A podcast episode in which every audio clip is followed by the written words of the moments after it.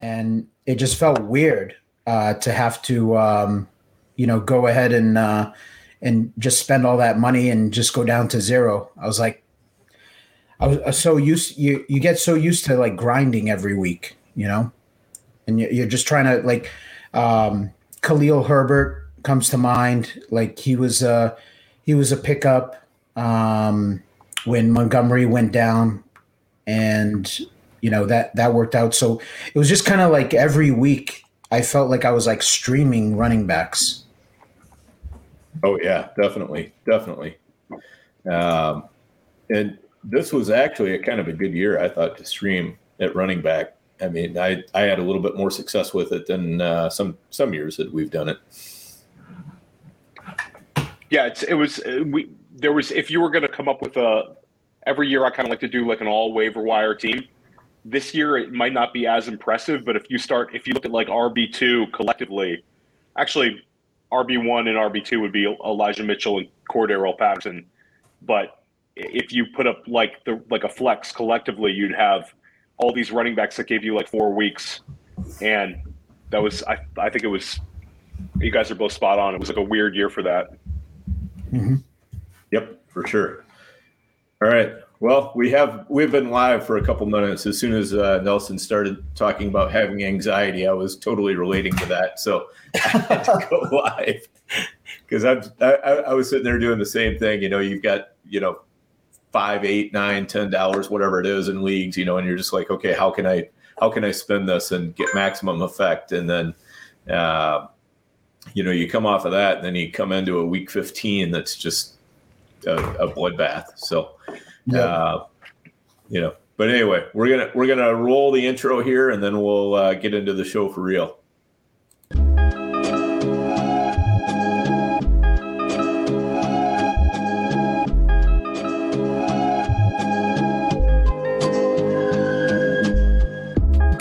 district, you know the Pope listens. Dynasty, our religion, for the blokes missing. On all of these trades, on all of these plays, on all of these grades. By the end of the day, y'all getting played. So, what you gonna do next? Try to fill up that flex? Send the homie a text. That trash offers the best. You try to make it complex, then they text you back. Now all of a sudden, they don't make any sense.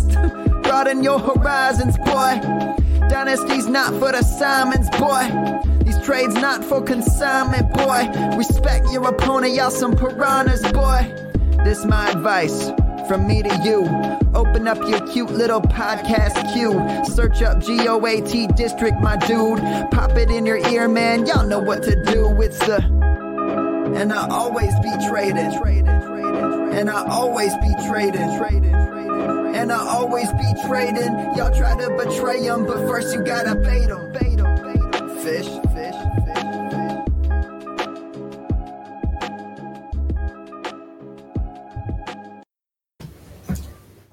right, welcome everybody. We are here live with uh, the one and only franchise 12, Nelson Sousa, uh, and we've already we've already been uh, we started the conversation a few minutes ago. I gotta I gotta confess um, we we did a little bit before the intro, but uh, Nelson, welcome to the show. We're glad to have you on, and uh, forward to chopping it up with you. No, thanks, guys. It's always a pleasure. Yeah, absolutely. So Nelson, uh, it, it, I mean, if you don't know who who Nelson is, uh, you probably haven't been listening to the the Goat District for too long because uh, his name has come up uh, many times throughout the course of the show. Uh, he's well well known in uh, the high stakes world as one of the absolute top dogs. I mean, you know. if, if, if I'm naming even my top three, you know Nelson's right there. Uh, I'm, I'm never going to try to name the top one because that's going to cause fights. But uh, you know, it's uh, it, it, it, there's no doubt that Nelson's right in that that conversation for all of that, and for sure within the top three. So, and uh, Nelson is uh, currently leading the the Roto or the yeah Roto World or Roto Wire online challenge on the NFFC. Um, He's he's five points clear of second place, which doesn't seem like a lot, but after the bloodbath that this last week was, I mean, you know, sitting up at the top of that leaderboard has got to feel just absolutely fantastic. So, uh, yep. welcome Nelson, and uh, you know, what else you got going on uh, fantasy football wise this year, and uh, just kind of give us a little recap. Yeah, it, it's kind of funny because uh, it it kind of feels like that one team was probably the only thing that did go right uh, for me last week. Um, I just I, I I'm still more in shock of all the teams that disappointed and uh, just how ugly uh, last week was between you know players not playing because of COVID and we had injuries and things like that, and then and then just under you know poor performances. Um, it was the worst week by by far. Um, you know, obviously for me personally, it was the worst week, and that's bad timing. Uh, but I'm sure there was a lot of people out there that uh, ended up having a bad week. You you basic you essentially needed to have Lamar Jackson uh, team, which uh, Theo and I, uh, you know, we had that, and um, you needed to pair him with Huntley. So when Lamar Jackson was out last week, you know, you you plug in Huntley and he had a monster game, and then you needed to have you needed to have one of those two tight end builds where you had Kelce and Andrews uh, together, and they kind of, you know, you, you, could have sustained a couple of single digit scores from other players uh, with the monster games that uh, those guys had. Yeah, absolutely. It was uh, it, it, was a super weird week in that way. Um, I, I, was reading that um, as far as the Sunday slate of games goes, this was the fewest touchdowns since 1994. Uh, it certainly felt like it 40 touchdowns uh, on the Sunday slate.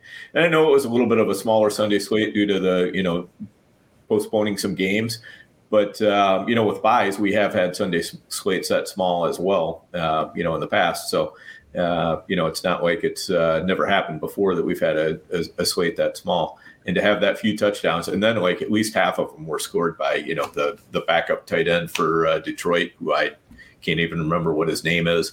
Uh, you know, you got Duke Johnson coming out there and scoring two, which I'm sure we all saw coming and you know it just on and on. I mean you know you you guys lived through it the same as we did. Uh, it was just it, it, was ugly and it was disheartening. And it seemed like a lot of the uh, the big name players that we count on just absolutely crashed and burned. And we also had it was it was such a tease to start the week out with the uh, you know the chargers and chiefs where it's you know if you have Kelce you're you're feeling fantastic. You have tyreek hill you're feeling fantastic. Keenan allen and then you know you feel great about how the weekend's going, and you kind of get to the point of the, the you know the one o'clock games actually actually you know kick off, and there wasn't any real late you know guys out with COVID. You kind of knew what was going on, and then the games start, and it's just like what is going on, and then you have the bailout game, the Sunday night game, where you have so much exposure to Tampa Bay and then you know Alvin Kamara for a lot of players like like Dan and I on the team we split, um, and it was just you couldn't even believe uh, how how bad that game was for fantasy. So it was just it was one of the craziest weeks. Um, it was it was just nuts. Um, you know, it's it seems like it's been a wild season, and this was just like the exclamation point to it. Yeah, yeah it's pretty gross. exactly, and, and, Theo brings up a good point. Uh, you know, a lot of the issue is with stacks. You know, the stacks that got you there uh, into the championship round were the were the very same stacks that absolutely failed us. You know, if you were on a Dallas stack, uh, you know, it just wasn't good. If you were on Tampa stack, wasn't good. Uh, New England was, uh, you know, nobody nobody was really stacking New England, but I know a lot of people were were using their kicker in defense. Even Arizona, you know, yeah. with Ky, you know Kyler and you know James Conner, you know, you mm-hmm. figure against Detroit, you know, you, you you're pretty confident that Kyler's going to put up a good game. Conner's probably going to have a good game, and it was it was none of it. So I, I, I think that that game probably kind of was the warning sign because uh, that was a one o'clock game, right? Yep. Yeah. Yeah, that was early. Yep. That that was I think that game there was kind of like the warning sign of like oh shit what what the heck's happening here. yeah, definitely.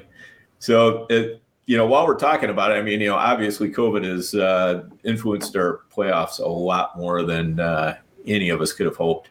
Uh, you know, and I think uh, you know this this is kind of what we all feared last year, and it didn't really ever happen last year. By the time we got to the playoffs, you know, games were back on schedule and everything else. But then this year, uh, it's you know, I I assumed with uh, you know so many players vaccinated and everything that you know that COVID would have a hard time getting its hold on any one team or anything like that, and that just wasn't the case at all. So, uh, you know, how what are you doing, uh, Nelson, with um, all the COVID issues going on in this playoffs and you know injuries and everything else? Are you doing anything different than you were doing during most of the regular season as far as setting your lineups? Um, it's like it's like survival mode to be honest. Like I, I'm not doing anything special because, uh, the the actually the weeks that I feel like right now we need to have waivers and and be able to pick up guys, um, we're we're not able to. Uh, so you know that stopped you know last week. So it's like I'm just trying to have healthy bodies, uh, you know, on my rosters. I'm I'm I'm hoping and praying that you know guys don't go on the COVID list. Like for example, last week, I'm sitting there. I'm like, okay, uh, it it looks like you know uh, Lockett is out, and then I got news. You know, Waddle was out. Waddle is, uh, you know, of my playoff teams remaining. You know, he's a huge percentage. Uh, you know, of those playoff teams. So all of a sudden, I'm setting lineups, and I'm like, all right, uh, no Lockett, no Waddle. All of a sudden, you know, when you have like main guys that are you're counting in your lineup, and you're taking out two of them right off the bat at wide receiver, and then you start looking at your bench, and you're like, okay, this is this is not good. Uh, looking at some of the bench options, so the only the only thing I can offer is like I I did feel like last week because games were getting pushed back, like the Philly Washington game and the Seahawks Rams. I felt, and it, it just seemed like it was, it was crazy because it seemed like there was a group, a cluster of players, position players that were going on the COVID list every day as the week went on.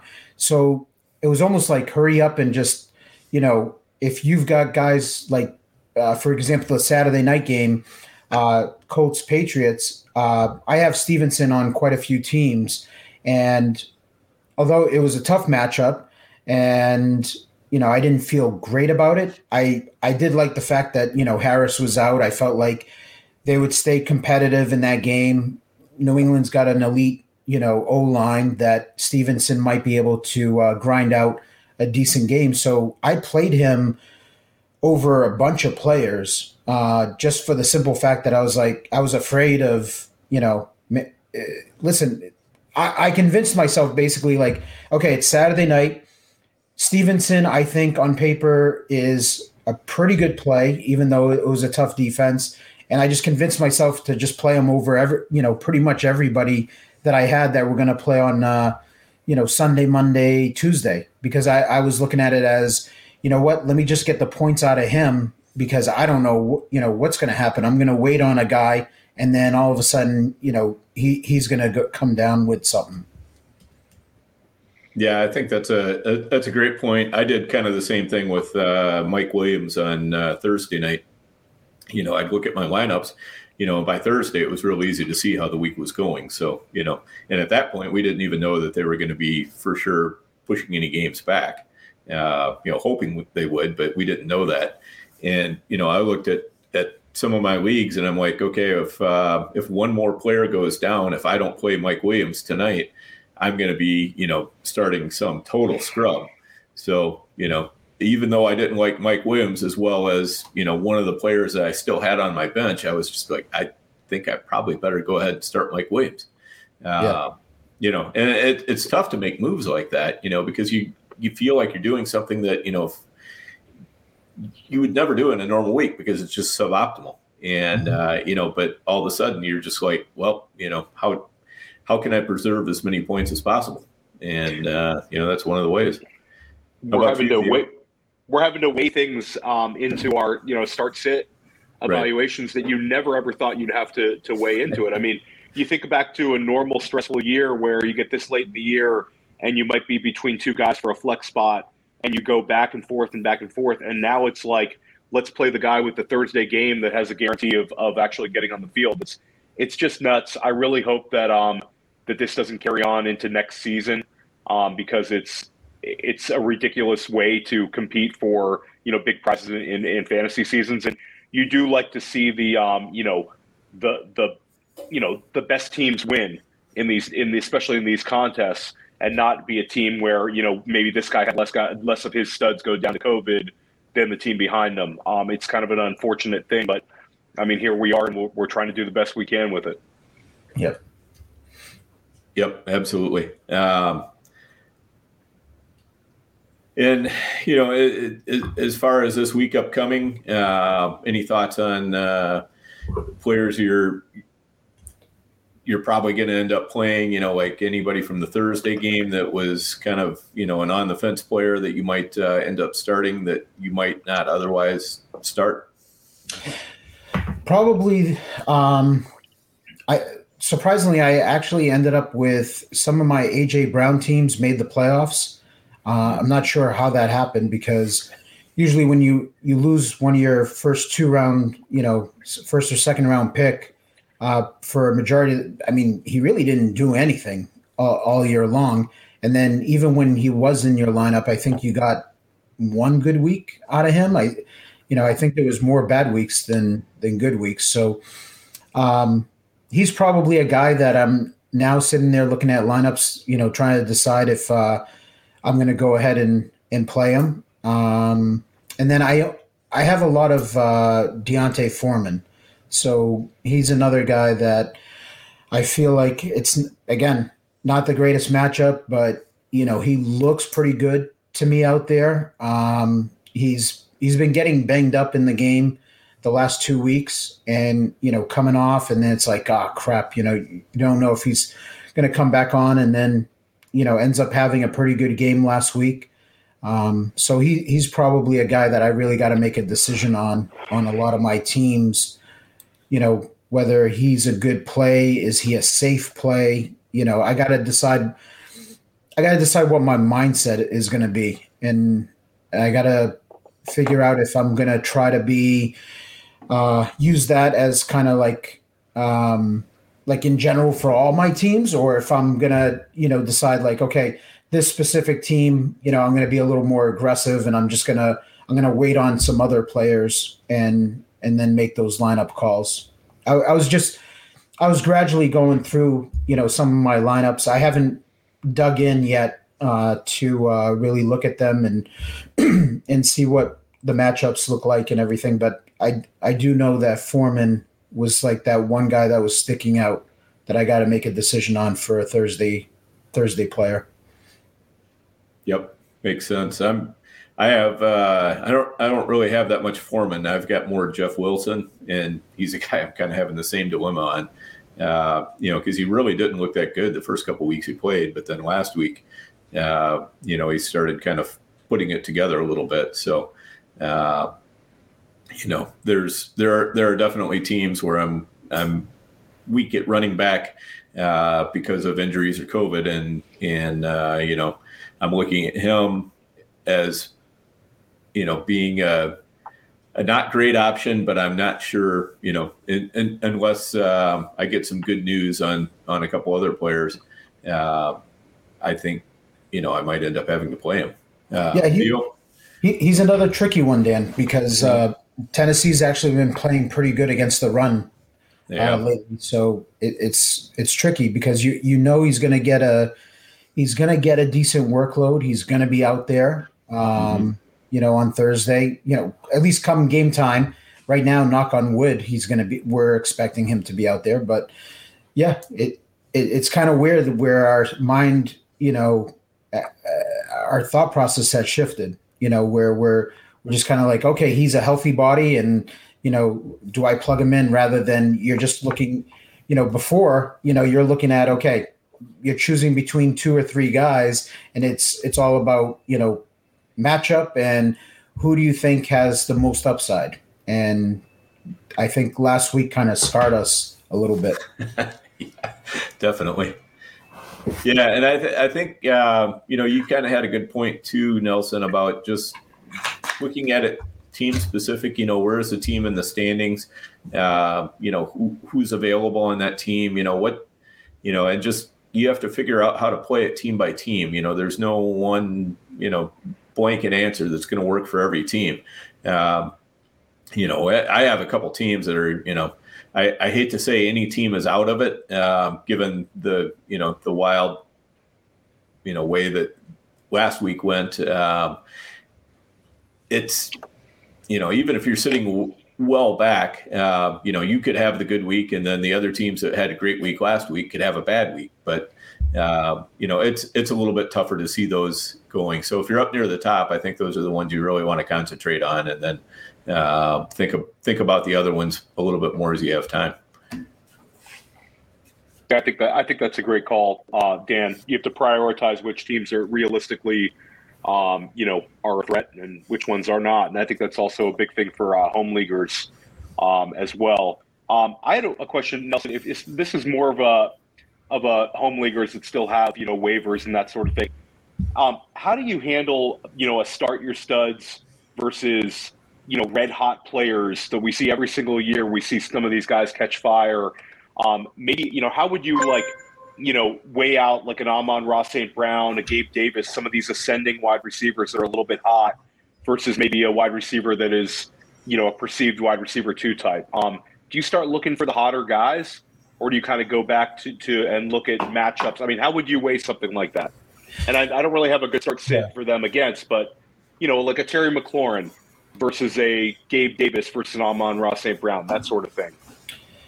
Yeah, that's a good question because um, what I can say is, you know, through the years, I haven't been af- afraid of being wrong. Uh, so, you know, like even you know this year at FTN, um, you know, we're we're on the Discord chat and we're talking about you know before Thursday game and the Sunday games, and you know, guys are asking lineup questions. That you know, they've got some difficult questions, which you know, is great because that means they built, uh, you know, quality depth on their bench throughout the year.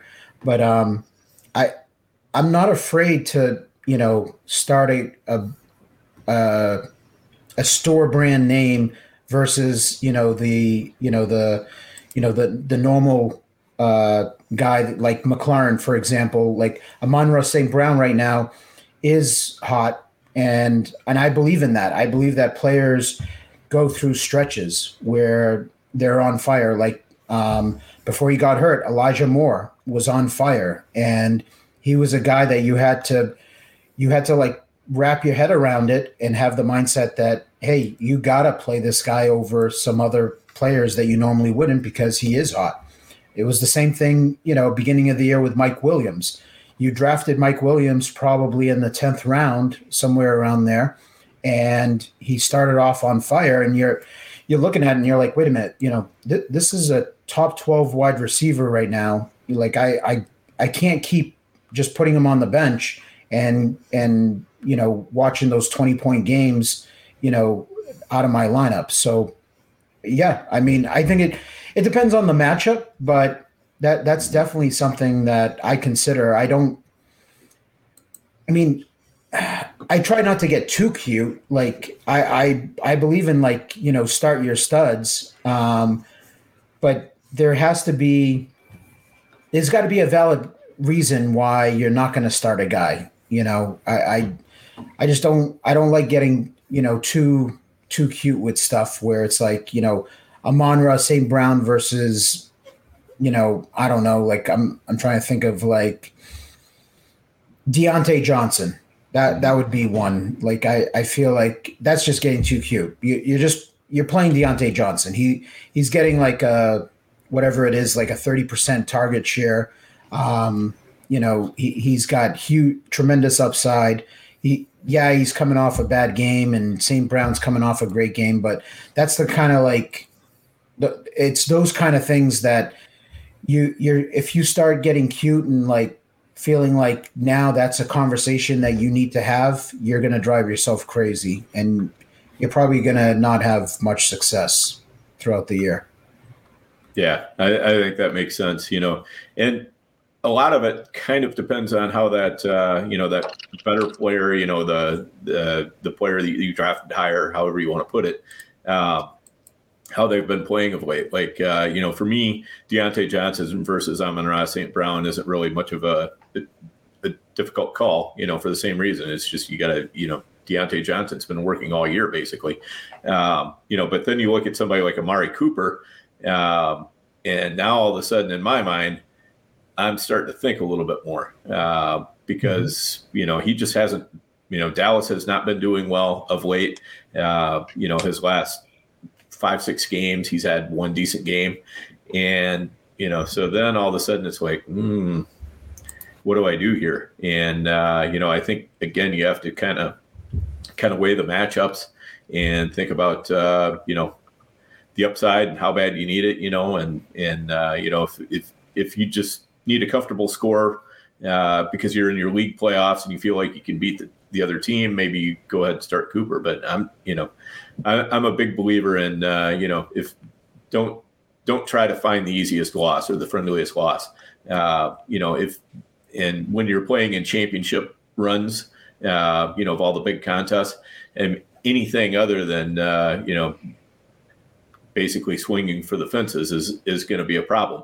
Uh, you know, it's not going to help you out. I mean, you don't want to you don't want to take crazy chances, but on the other hand, uh, you know, if if you feel like one player has upside and the other one doesn't, you're going to play the player with upside most of the time.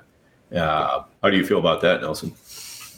I, I agree. I mean, we you know we saw kind of like an example of it where, um, you know, with Dalvin Cook uh, a week ago, where uh, it was a Thursday night game and and people were really you know concerned uh, with how effective he was going to be because uh, he was basically like questionable going into the game, but um, and and you and you know you, you see it in the Discord chat at at FTN Dan where you know, guys were asking questions, and it, it was like a le- it was like a legit question of you know, okay, Dalvin or Mattison, you know, mm-hmm. who we who we playing, and I didn't.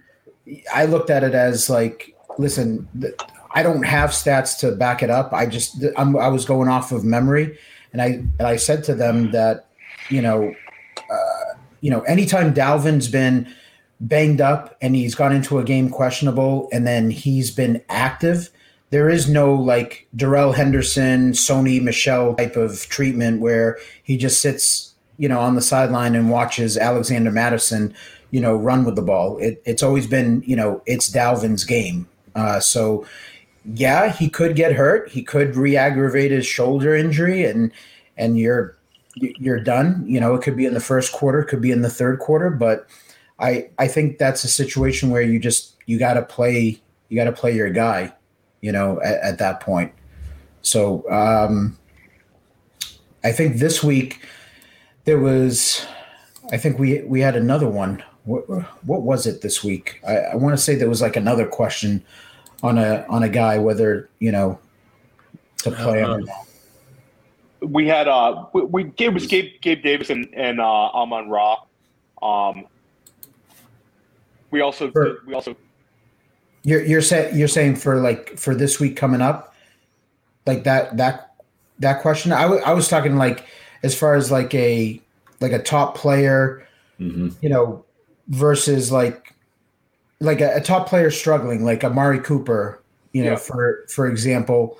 Um, oh, it was um, last week was Ekeler again Thursday night game, and it was a guy you know coming in questionable there was even you know a report out there uh, that said that Ekeler was going to see limited snaps, which he was. You know, he he did, um, but that was like another situation where I don't know. I don't know if there's anything uh, you can do other than just off of feel. So you you you know, I looked at it as like like I played Ekeler 100%. So where I had him, I wrote him all year. He was active.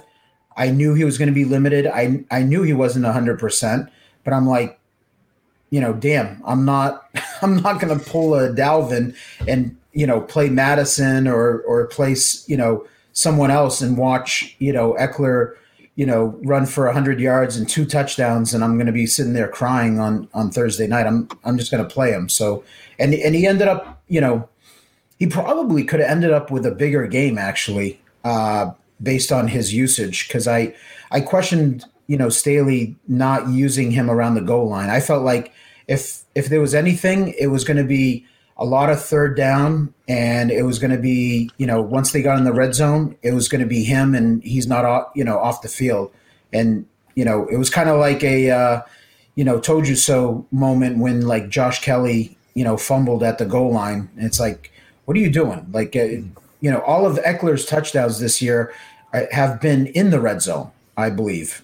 Uh, so it's like, you know, he's been super super efficient, you know, and reliable. Why, you know, what are you doing? So he he could have had an even bigger game. And I don't know if people, you know, it sat him, but he was another guy. It was like, you know, listen, if he's active, you're playing him. But Cooper, like to Dan's point, not to like beat a dead horse, but like Amari Cooper is a whole different story. Like I, I look at you know Dalvin Ekeler, there was question question marks like that, but then you have like McLaurin and Amari Cooper who have been struggling and haven't been playing well, you know, and and then they're also at the mercy of the quarterback throwing them the ball. So like McLaurin for sure, like that that's an example of like I played Stevenson on Saturday in the flex over McLaurin just because it was like, okay, Washington's dealing with COVID issues. Who the heck is going to be throwing him the football? It's going to be Gilbert throwing him the football. You know, I'll just I'll just take the whatever I can get out of Stevenson on Saturday night rather than waiting till Tuesday to to play McLaurin. And then, you know, Cooper's kind of in this the same boat, like struggling right now, and I think it's open for debate on on who you play mm-hmm. over him. Definitely, and you know, as as we kind of transition off of that, uh, are there any NFL teams that you really trust right now, or any that you just absolutely don't trust right now? Uh, as far as like when you're setting your lineup, you know, do you look at uh, you know players on a particular team and like mm, don't feel good about that? Um, I I I don't necessarily look at it as like you know okay these players are on these particular NFL teams, so I trust them. Uh, it's it's the other it's the opposite. It's it's kind of like you know, these guys are on, you know, the Houston Texans. These guys are on the New York Giants. Um, you know, bad coaching, uh, just, you know, uh, on shitty teams, you know, that's probably the guys that I would question more, uh, that I wouldn't necessarily trust. And then just everyone else, I, I don't look at it as like, you know, oh, okay, this guy's on, this guy's on the 49ers or this guy's on the Ravens. So, you know, good coaching staff, I, I trust them. Like, I don't look at it that way, but definitely, you know, if they're on a shitty team and, you know, New York Jets, you know, things like that, you know, you never know what, what could happen. And even though, like, Amon-Ra St. Brown, for example, is doing, you know, performing well, he's on a heater. And we see that's, uh, you know, to end the year sometimes with like young players where they just come on late. But like Detroit's another example of like two weeks ago, we had, uh, you know, Swift was out and Jamaal Williams was on, I believe it was the COVID list, right? That that was his reasoning, or or was it? Yes. Some, I think that's yeah. why he was out. Pretty sure. Yep. So you're sitting there and you're like, oh, wait a minute, you know, is it Jefferson time?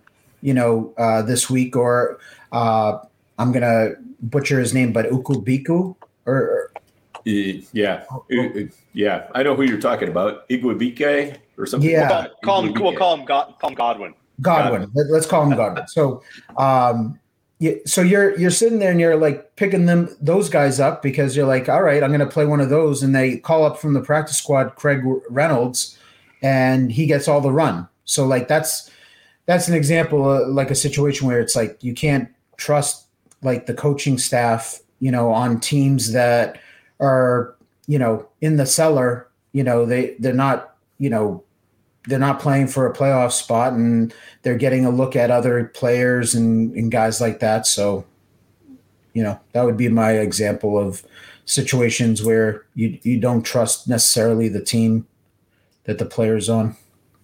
I think that's a great point um, by Nelson. I think you see uh, people making that mistake a lot where they're just chasing volume in a bad situation and they think that they've kind of got the situation figured out. But there's always so many question marks with the usage. A lot of these teams that um, maybe have nothing to play for might want to get a look at a particular guy. I mean, it's it's uh it's kind of a, a dangerous game to try to predict um, these extremely crappy teams this time of year. It's like this um, this Jacksonville versus Jets game is is such a weird game, and and it's uh it's just a hard game to predict a lot of stuff. And um, you know, I don't want to see people trying to like use defenses and all that kind of stuff. I think it's better just to kind of stay away from these situations whenever you get an opportunity to. Yeah, unless you've you've heard something you know specific, like uh, you know, uh, you know the team wants to get a, a better look at you know player X or player Y, and you you think they actually have a decent chance. This would be unlike uh, like uh, Jake Fromm with. Uh, with the Giants, uh, you know, even though we know the Giants wants to get a good look at him, uh, I'm fine with the Giants getting a good look at him, but I don't want to look at him on my fantasy team. Uh, certainly not my starting lineup, and I probably don't want to look at any of his receivers either. So, uh, you know, those those are all good points, and I I think you know kind of what I pulled out of what Nelson was saying is you know we know who we don't trust, uh, and who we do trust is going to you know you, you eliminate all the the ones you don't trust, and then look at the teams you know that that are left, and then figure out who you trust the most or the players you trust the most um, from those that you haven't already just said no. I'm not. I'm not touching this. Is that fair to say? Yeah, for okay. sure. What are your What are your biggest lessons learned? Uh, Nelson, um, you know, comes out with um, his his fades list before the season. He's he's grinding hard. He's he's a very well prepared player. Um, and he always seems to have a, a, really good plan anytime you're in a draft against him. Or, you know, for, for me, I got a chance to draft with with Nelson this year on a couple of teams. Um, what were your main lessons this year? You know, maybe some guys you could touch on some of the real hits like the Taylors, Ekelers, Kupps, Deebo's. What are your big lessons? Um, you know, from maybe your preparation and then your takeaways with how it all turned out. Um, probably you know lessons learned. Um, you know, like every year, you know, there's always a, a, couple of particular guys that stick out that, you know, I get wrong. Um, and then I try to, it usually I don't, I don't necessarily worry about it uh, during the season. Uh, it's kind of like you, you're aware of it, you know, it happened. Like, okay, this player sucks and I was wrong. But I probably focus more on that after the season's over. So after the fantasy season's over, I usually take like a week to decompress, start watching, you know, NFL playoff games, and then I'll go back into our leagues and and start looking.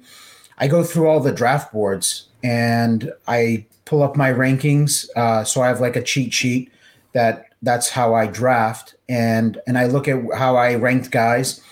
Um, I don't necessarily like my cheat sheet is a little bit of a mix of ADP and uh, how I feel um, a guy where a guy should be ranked. So I do have some like aggressive, you know, ranking sometimes. Um, so I'll take a look at that and then try to figure out and diagnose like what went wrong and then what went right. And I'd probably say like for the most part, I think like the way I built my teams, um, I, I I thought was like a good way to build it. Um, a lot of my teams were just you know it was kind of like it was hanging your hat on one running back, uh, whether you call it a modified zero running back strategy or an anchor running back strategy. I'm not sure, but you know it was probably a running back in the first two rounds, and then four straight wide receivers, maybe a quarterback mixed in there. Um, and then I would hammer, you know, run my RB two and and hammer all the handcuff running backs, and that's kind of how I played it this year. Um, it was a lot of it was a lot of like streaming uh, my RB two. So like I was hoping, you know, hang my hat on on Taylor, Dalvin, Ekeler, Najee Harris, um, you know, so, some of those players, for example. And then I had, you know, I wanted to have good wide receiver play. And for the most part, a lot, like 95% of my builds uh, were a wide receiver in the flex. Uh, I very rarely would you look at my teams uh, to start week one, uh, and it had you know like three running backs, and and you know the third third or fourth running back was in the flex. It was it was a lot of like you know four wide receivers, um, all you know playing in the flex. Um, pushed back tight end. Uh, I wasn't into Kelce, Kittle, Waller, uh, Hockenson, Pitts, you know, all those guys. I I mixed them in just because of the sheer volume that I did, but um, I, I was mostly, you know, punting tight end. So that's kind of like the bill. I, I felt like it was a successful regular season. Uh, we'll, you know, we'll see how, you know, the fantasy playoffs end up, but um, obviously, like last week, not having huge amount of exposure to Kelce, it, you know, wasn't ideal. Not having a huge amount of exposure to Andrews, not ideal. You know, uh, so th- those situations come up, and that's probably another thing that I might look at um, to end the season. Not something that I'm concentrating on right now, but I might look at that and see like okay, what what were the winning lineups? You know, who won who won the big, you know, the top prizes uh, in these tournaments, and what did their build look like? And taking that into account might change a little bit of my strategy for like 2022 on, you know, okay, well, you, you just you never know who's going to get hot in that three week sprint.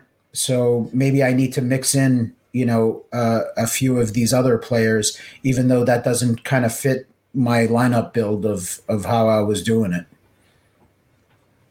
That makes sense, and um, you know, if I do, you mind if I go through your uh, your fade wide receivers from uh, this year's fade list? Yeah, yeah. Because, go, for, okay. go for it. R- remind me no how, how, how, bad I did. okay, so I, I, I just pulled it up. Uh, so the the first one we got to give you a mulligan on. That was Justin Jefferson. Um, but then after that uh, it was Kenny Golladay, Will Fuller, Chase Claypool, Courtland Sutton, and Julio Jones. You got to feel pretty good about that list. yeah, no, it was, it was, it was solid for sure. It was perfect, and that's you know, and that's the thing too. I mean, you know, nobody's ever to get hundred uh, percent you know, on any, you know, on any fade list or, you know, target list or anything like that. You're just, you know, you're not going to hit 100%. None of us are that good. There's too many twists and turns to the fantasy season. But I mean, if you can, if you can bat, uh, you know, over 75% either way, uh, I, I think that says something right there. So, uh, that was that was a nice job on that fade list. And uh, you know, if you're if you're wondering uh, what you ought to do next year, I mean, uh, subscribing to to Nelson's service, uh, are you going to be with FTN again? You think next year? Yeah, yeah, okay. definitely be there.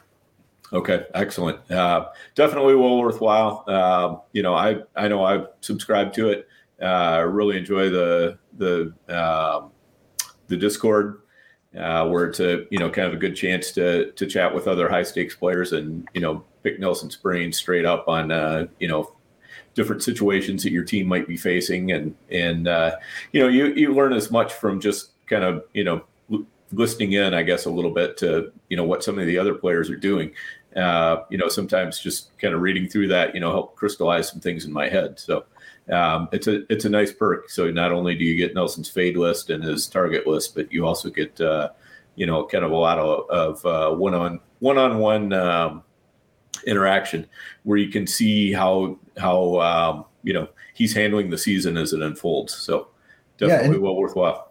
And, and not just even you know myself, but if you sign up for the whole package, you know we have at FTN. There's like some really sharp guys Yep. Um, you know, like Jeff Ratcliffe right now, I, I believe is number one with his uh, fantasy rankings on the season. So like his his rankings have been money, and and that was kind of as the season was going along. Uh, that's what I was telling the guys at you know in the Discord chat is, hey guys, instead of you know asking me, uh, it, it's not me being lazy or not wanting to answer the questions, but go look at Jeff's, you know, rankings and have that be your, you know, your tiebreaker.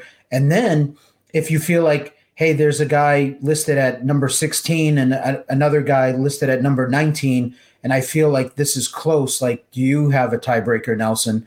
You know, th- that's one thing, but uh, definitely, you know, taking advantage of that because, I mean, if if he's been number one all year, you know, why why not, you know, utilize his rankings and, you know, just all, all the content that that's on there. There there's so much information, you know, as far as like utilization and and different things that you you pick up on because these guys, you know, are are doing their homework and digging deep. So you've got so much information at your at your fingertips that it's it's definitely worthwhile.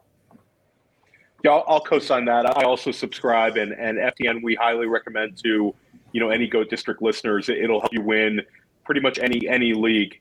Um, and they also have good stuff for for baseball with um you know baseball upcoming. You know, hopefully we have a baseball season, but um it's a baseball upcoming as well. So we highly highly recommend an FTN uh, subscription. Yep, absolutely. A lot of lot of good contributors there. Um, so very worthwhile. Um, any any changes you think um, to your league mixtures next year, Nelson? Like, uh, are you going to go heavier on any contests, or do more best ball, or less best ball, or anything like that? Uh, what are your thoughts as you're heading into 2022?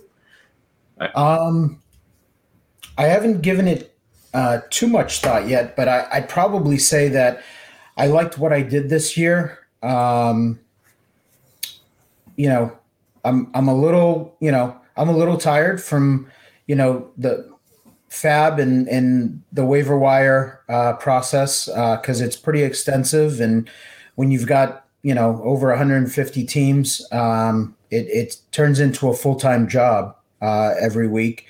Especially, you know, I I never take you know a week off. It's it's a even though there there's some weeks, you know, I've got a family, I've got two boys, you know. Um, they're involved in sports so you know you got life you know where you you gotta you know manage that and and find and and make sure that you're putting in the time you know with with your family but it's like so there's there's been probably a couple of weeks where it's like oh man i'd like to just you know take a break and kind of you know coast or or kind of cheat this week but you know then the like the anxiety kicks in where it's like no, no, I can't, I can't do that. Like I'm missing out on something. Like I can't do that.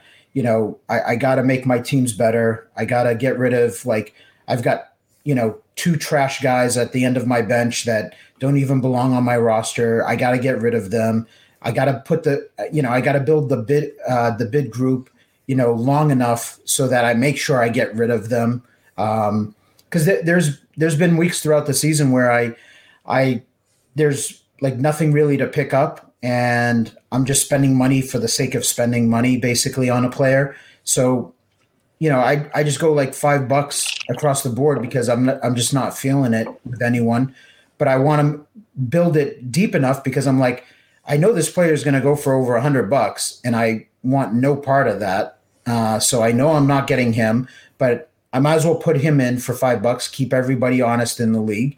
And then you know, you got to build it long enough or, you know, come Wednesday night, you're, you're looking, you're like, shit, I didn't get rid of this guy and he's out for the season or whatever. So, um, I'd probably, I'd probably say that right now, like I, I like the amount of teams that I did, maybe some more, uh, isolated high stakes leagues. Um, I, I, I might be interested in, in doing and maybe cut back, you know, on a, on a couple of main events or online championships or something like that. Um, you know, just I haven't really, you know, that's just kind of off the top of my head. I haven't really given it much thought. Okay, yeah, I think that makes sense. And um, it, you know, one of the, one of the things that's nice about those uh, standalone leagues is it you kind of play them a little bit differently, right? Mm-hmm. You know, because you don't have to uh, you know the the contest leagues were were always looking for the home run hit, but um, and then also I just wanted to jump back on the um, you know when you were talking about the waiver wire and not taking a week off, uh, you know, and I think that's that's really critical because you know, it, you can look at a, a, particular week and say, well, there's nobody good, or uh, you know, the players everybody else is interested in, I'm not really that interested in, and it's real easy to say, yeah, I'm just gonna, you know, take the week off.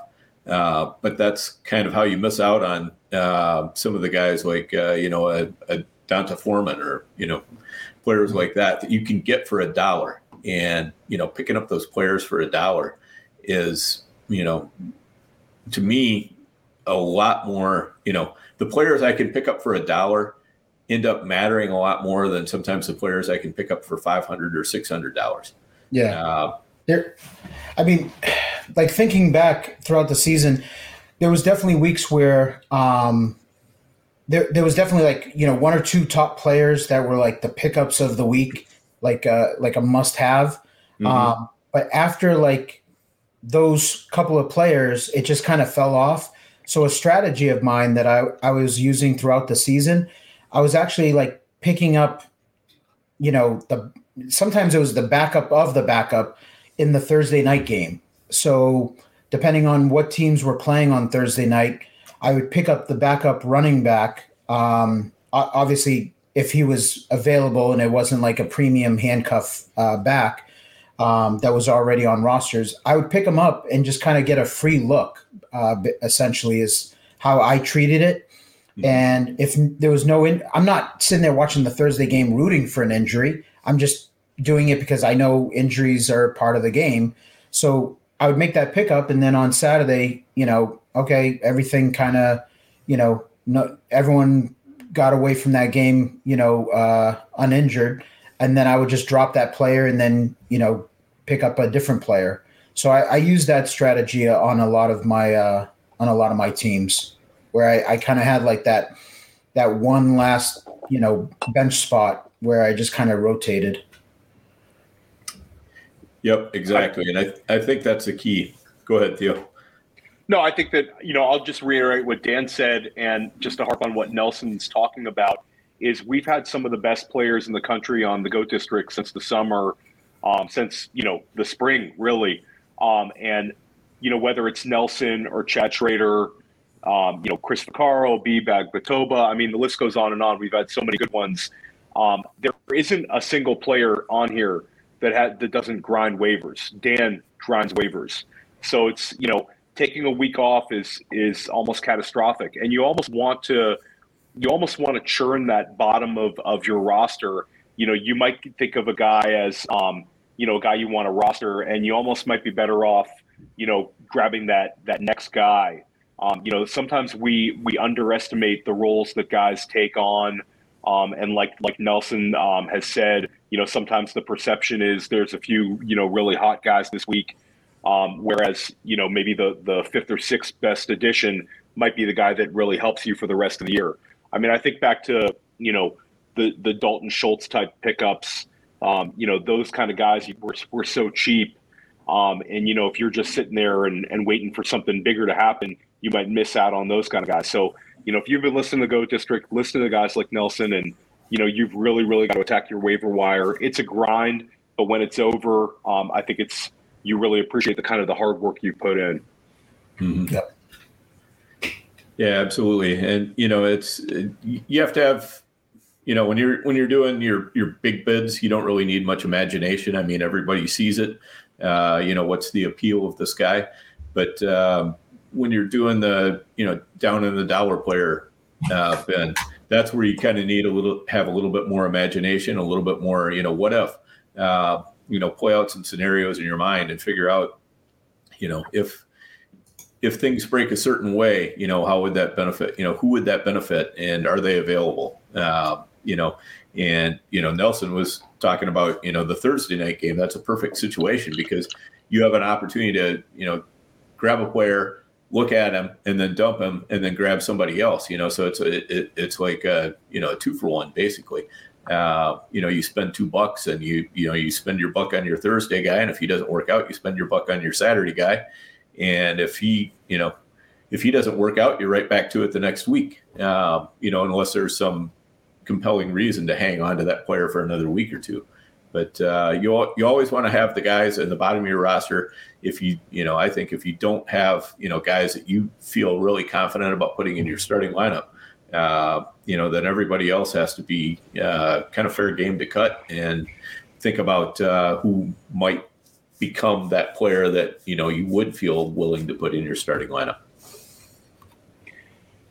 And guys, what's the uh, what's the worst number to end a waiver wire bid with? I'll pick both your brains on that. Is there ever ever one that nobody should ever throw out there? Um, I mean, I probably take it a, like a little too far. Like part of like my my fab like process during the week is I I go back and I look at previous uh, bid history, uh, you know, for each particular league, and then I look at like you know my league mates uh, you know the guys that i'm competing with and i look at their uh, bids and i try to see if there's like a pattern um, mm-hmm. with like their their bidding um, and then i try to use that against uh, you know it, it sounds kind of you know a little crazy um, probably to some people like you know some of the listeners are probably like okay this this guy's like off his rocker you know i, I don't have time for you know for this uh, kind of micromanaging but um, it, you know, you pick up on some tendencies where guys, you know, they're always using like that that same you know bid. Um, but like to answer your question, Theo, like I I hate ending my bid with like a nine or or like an eight. Um, so it, it's like a feeling feel out process, but like I feel like uh, I think like it's like a mental block for a lot of people. And they talk about this all the time like in the restaurant business like with like consumers and customers. Like okay you can't put something for like a hundred dollars. You got to put it as 99 dollars right? And it, there's something there like mentally where people have like that block where it's like well i don't want to buy this for 105 dollars but that's that's how you want to bid. That's how you want to think because a lot of people you, what you see like in the bid history like throughout the leagues you know go back and do this exercise when you're bored and have nothing else to do. But you go back and you see a lot of like 88s a lot of like 77s um, sometimes you see like a a guy going like 91 you know? But like there's something like blocking them from like I'm not going over a hundred dollars. Like I'm not breaking a hundred for this guy. And like for me, I look at it as like if I feel like I want to bid in the 70s, 80s for this guy, I'll just go like, you know, 107, 115. And I'm okay like spending over, you know, going over by 30, you know, bucks on the guy. But I I like I'm almost certain once I've done my bid my bid amounts and like 10 o'clock hits 10 eastern i'm almost certain like i'm getting like certain players because i i know like from like the league bidding that you know they're going to have trouble mentally going over that hundred dollar threshold.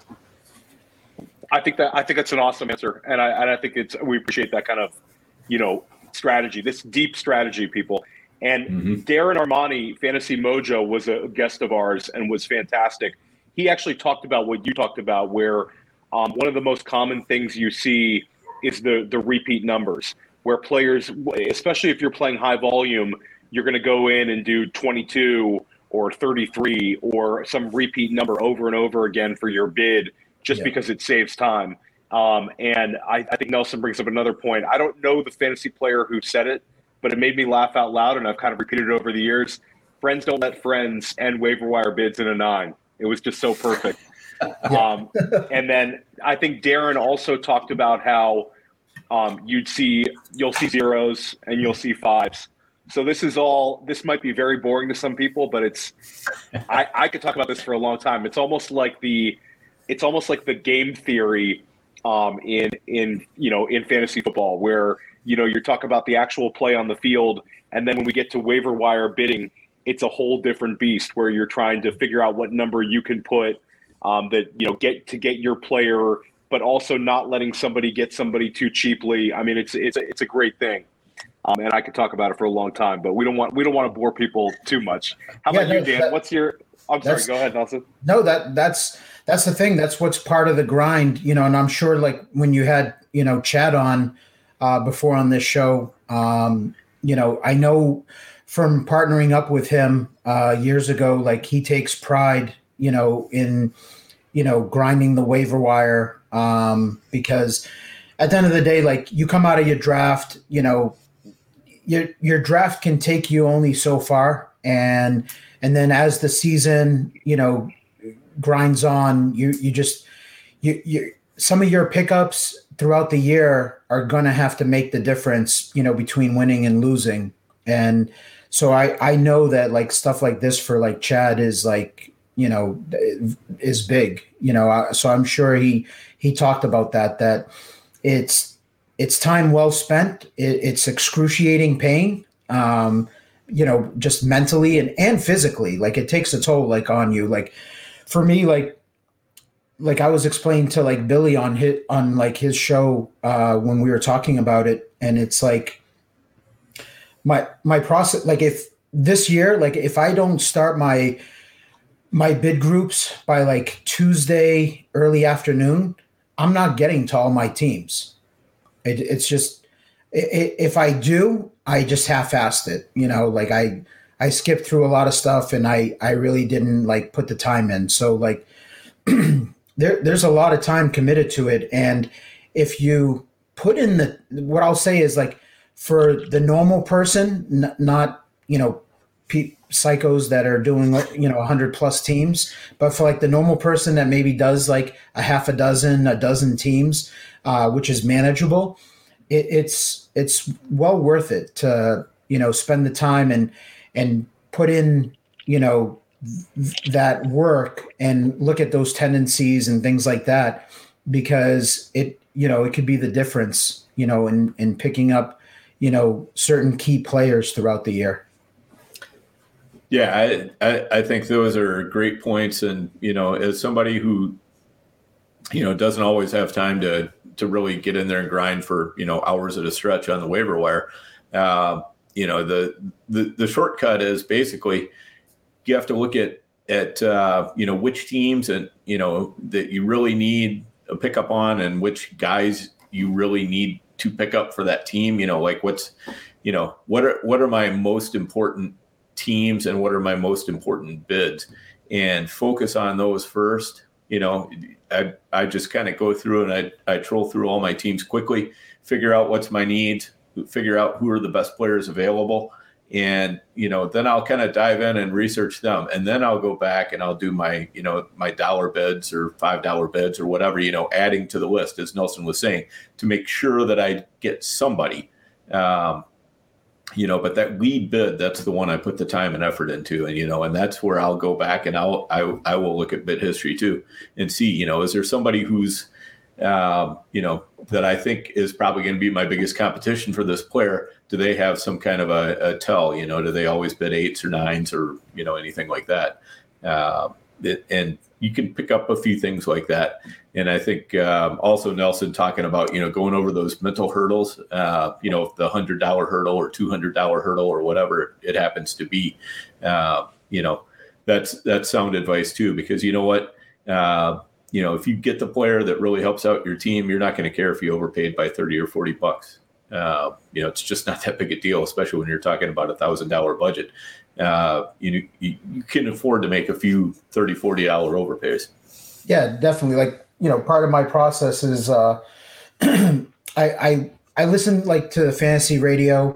I'm i'm on twitter and i'm just kind of like scouring for information from different you know uh fantasy players fantasy sites um analysts and who who are they talking up? So that kind of what that does for me is it kind of tells me like who's going to be the hyped up player. Even like i might not agree on it but it gives me an idea of like the price range of what Mhm. you know this player is going to go for and then like listening to like on like Sirius XM radio you know and listening to the various shows you know in the morning or in the afternoon who are they talking about like you know uh usually like you know, the Monday after, uh, you know, a Sunday game. Let's say there was a couple of running backs that got banged up, or uh, a handcuff, you know, a backup running back had a you know an 80 yard run for a touchdown, and now everyone's hyping him up, even though you know he got limited touches. It, but it you know it was kind of fluky that he got that touchdown. Um, you know how much is he going to go for? So the, all that information, and then you know being on Twitter, like that helps me. Of like, okay, you know what? Everyone is going to be on this X player, and these couple of guys that I'm really interested on are going to fly under the radar. So mm-hmm. you know that's that's another thing that's kind of like part of my my process is I, I it, it's kind of like the stock market. It's like stocks, like where you know you you get people hyping up you know certain stocks so like they're going to go high and you're like okay you know that's fine like keep keep buying it you know i'm going to go with these under the radar uh players yeah I, I think that makes a lot of sense because you know like you know there's certain situations where you can just tell that um, there's going to be a player that's going to it's going to draw a lot of bids, you know, and everybody's going to be putting their effort into trying to get that player. But there's an under the radar player that you really like that's you know you think maybe even better. You know, like the classic one this year would be Adrian Peterson and uh, D'Onta Foreman. Uh, yeah. Yep. That you know. Yeah, I mean, I don't want to sound like like a, a know-it-all. It, it, it's going to come off that way, but like that was something like and Dan, you can attest to it from the Discord chat. You know, I um and and then looking at, you know, kind of like my fab notebook. Um mm-hmm. I, I listed Adrian Peterson I'm like, I'm listing him here and I th- the price he's gonna go for, uh, he's not worth it because he's washed up. Um and I I you know was warning people, you know, that that's not the guy that we should be going after.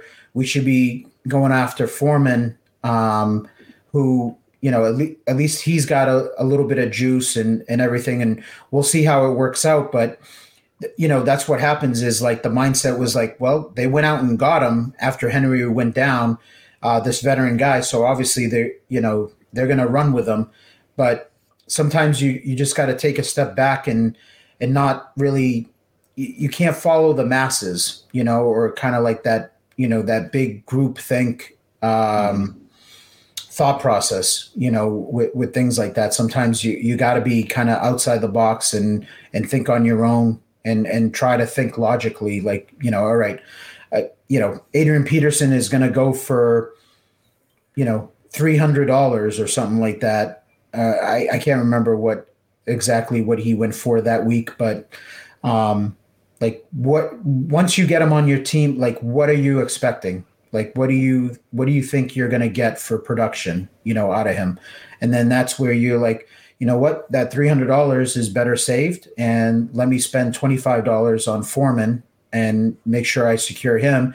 And then you know let's let's wait a couple of weeks and see what happens. Yep absolutely. I think super important. And uh for all, all of you out there listening, uh, you know, if this is your first time listening to the Goat District, or if you haven't done it yet, make sure you uh, you hit that like button, uh, hit the subscribe button. Both of those help us out immensely. So, uh, if you're liking what you're hearing and you haven't done that yet, please go ahead and do that. And um, you know, just uh, you know, keep listening week after week. Check out our archive too. I mean, we've got we've got a fantastic archive of uh, you know some of the best high stakes players in the world, and you know so you can you can learn a lot just by you know when the season is over just get by going back and uh, hitting those ones you missed uh, and then uh, also make sure you're checking out some of our sponsors um, dynasty depot is going to be cranking up in about uh, well less than a month uh, so if you're a dynasty player make sure you get on the dynasty depot you're going to find teams uh, to, that you can buy on there you can sell dynasty teams of yours uh, you know, it's just the absolute best marketplace for uh, buying and selling of dynasty teams.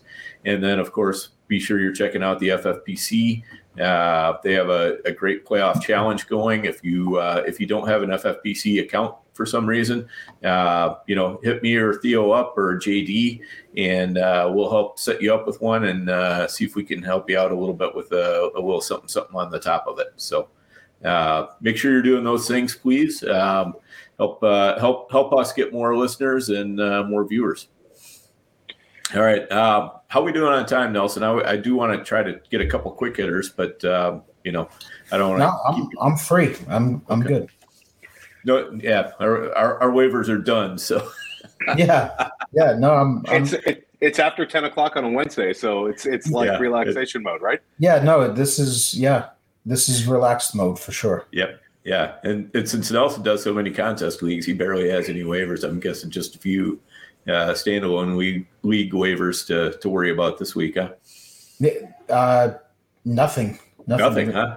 No, wow. no. I, I, you know, uh, I, I had a couple of home leagues, you know, uh, back in the day, but they, you know, my friends kicked me out of those home leagues, and they they said I was, yeah, that you know, it's supposed to be fun and you know, trash talking and everything, and they they felt like I was no fun.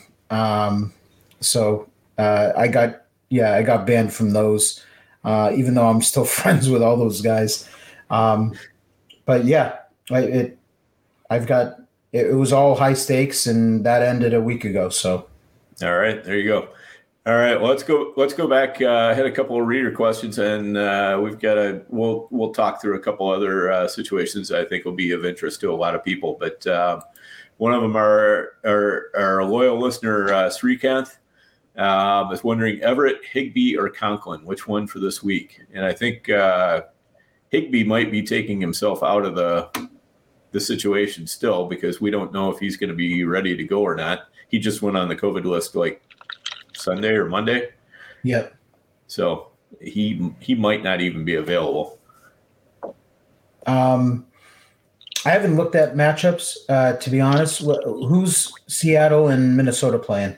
So Minnesota plays um, the the Rams and Seattle, Chicago.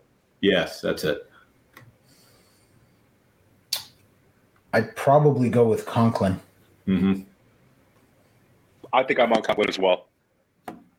Yeah, I think that's a that's a good lean. Um, you know, he's he's more likely to be a part of the offense. Uh, we have to hope Kirk Cousins can pass for more than 79 yards this week. But uh, speaking of, uh, yeah, performances that killed us. Uh, and not directly, it was just all the the Justin Jefferson and uh, all of that. That uh, you yeah. know, you probably weren't starting Cousins in in too many leagues, but Justin Jefferson for sure. Uh, okay, and a defense one. Uh, Srikanth also asking KC or Green Bay. Uh, KC is playing Pittsburgh. Pittsburgh, yep. yep. And Green Bay Cleveland. is Cleveland. Yeah, they're both good matchups, but I, I unless KC, you know, really gets hammered with COVID and and they're missing, you know, a bunch of players like Cleveland was a week ago, I I probably go with KC. I, I just think that um, ben Roethlisberger just does not does not look good uh, when he's out there throwing the ball. Uh, the offensive line is not that great. Kansas City's defense is playing really well, uh, like the last five weeks. So I, I'd probably go with them. My thought process would be that Kansas City is probably going to be playing from ahead. Uh, I'm assuming what, what's the line there? It's probably Kansas City favored by you know minus five, minus six. Um, I'm not sure. But we'll, we'll have to we'll check that. Uh, and and Srikanth also wants to say uh, Nelson he drafted uh, Kylin Hill and uh, Amon-Ra St. Brown because he were tipped before the season. Uh, you know, and Kylin Hill didn't work out, but uh, it you know, it, it might have if he hadn't gotten injured himself. But Amon-Ra St. Brown, yeah, he that was that was one. If you if you managed to hold on to him long enough, he was definitely well worth it uh, coming down the stretch here. Yeah, yeah, you know, Kylin Hill unfortunately was never.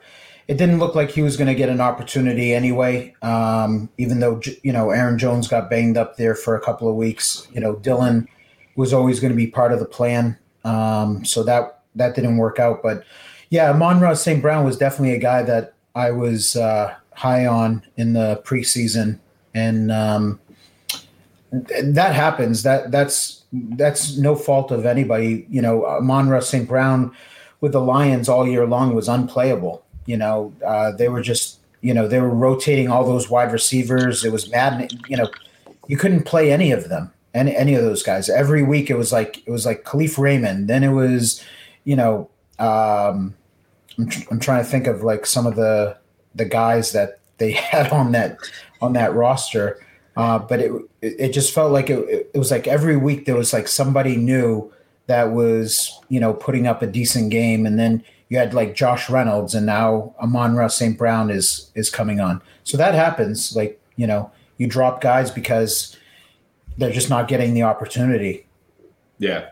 And that it, and, and on that note, I mean that's a nice tip too for anybody who's uh, you know looking at waivers. If you've got a um, you know, a tight end that's important to the team and is uh, heavily involved in the offense, um, and that tight end goes out, just do yourself a favor, go out and find the slot receiver for that team, see if they're available, and just pick them up.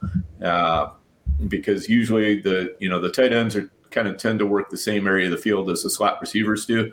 Uh, you know, they work them different ways, but you know it's it's still kind of that uh, underneath stuff, and uh, you know it, intermediate range targets, things like that.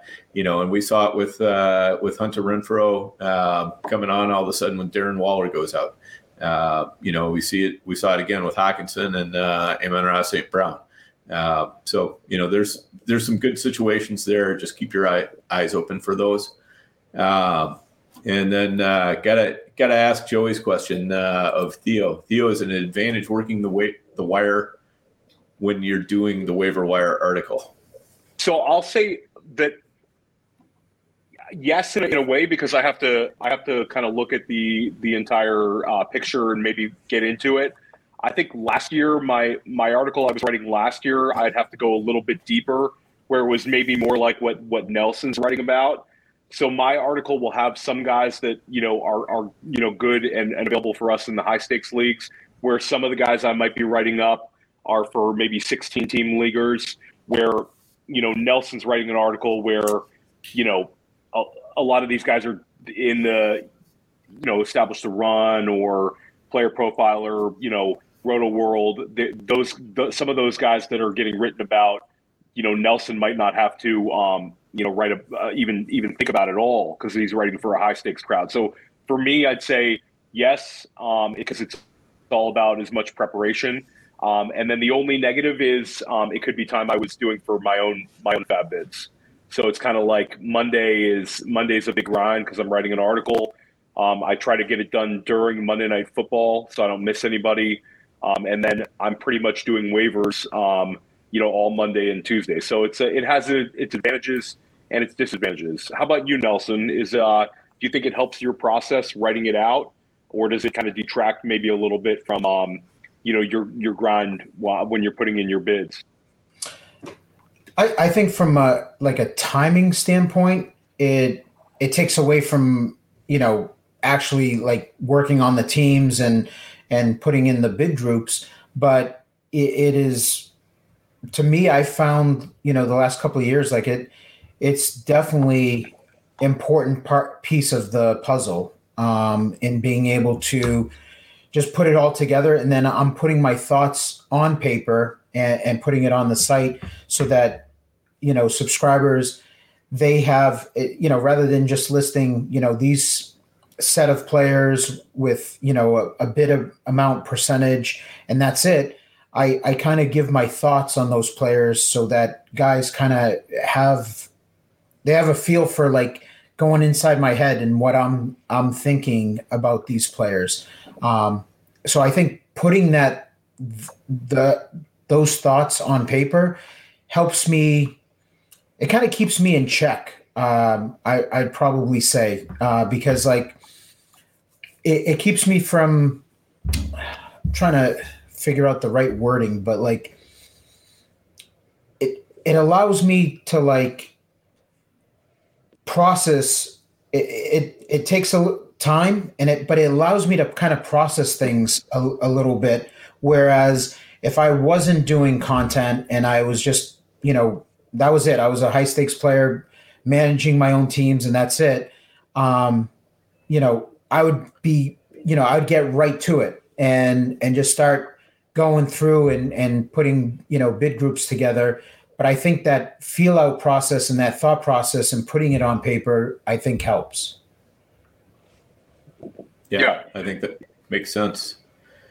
Uh, we've had a we've had a couple questions on a, AJ Brown. Uh, I know you, you briefly talked about him earlier in the show, but uh, what what's your confidence level in AJB if he plays?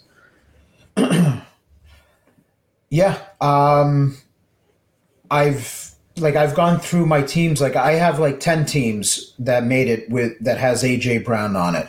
So uh just going through them um unfortunately like I, I feel bad but I I can't I can't answer that this minute um because I need I need to for tomorrow uh to come make sure he's active and then that's kind of when I'm I'm going to be able to like say, okay, what what do I want to do here uh, with AJ Brown? Because uh, the reason why those teams made the playoffs without AJ Brown is because I obviously have like Cordarrelle Patterson, uh, for example, that's kind of like taken his spot and and his production in the lineup. Um, I might have like Amon-Ra St. Brown. Um, so I might have like some pretty good options, and then it becomes, oh, you know, okay, what what am what am I going to do here? Like Jaylen Waddle might might be a guy that was like a core guy that AJ Brown was a bust for me, but Waddle ha- has kind of taken on that production.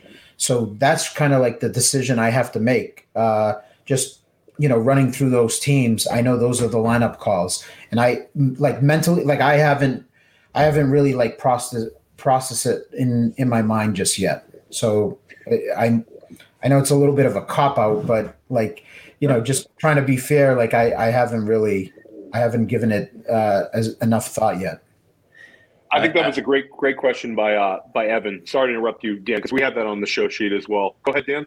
Yeah, no, I was just gonna say I I find it refreshing when uh, you know when people say you know what I don't know yet I haven't thought about it enough. Um, you know, it, it'd be nice if uh, a lot of Twitter was that way, but uh, you know, Yeah, I try. I, you know, it, I try not to give a half-ass answer. If if I know, like in, in my mind, like okay, I haven't gone, I haven't gone through the exercise yet to do it. Like, why am I going to give them some half-ass answer that I'm not even sure? And then I go through my teams, and then uh, you know, I tell them, yeah, play AJ Brown, and then I go through my teams tomorrow, and I'm like, oh no, I'm not playing AJ Brown anywhere.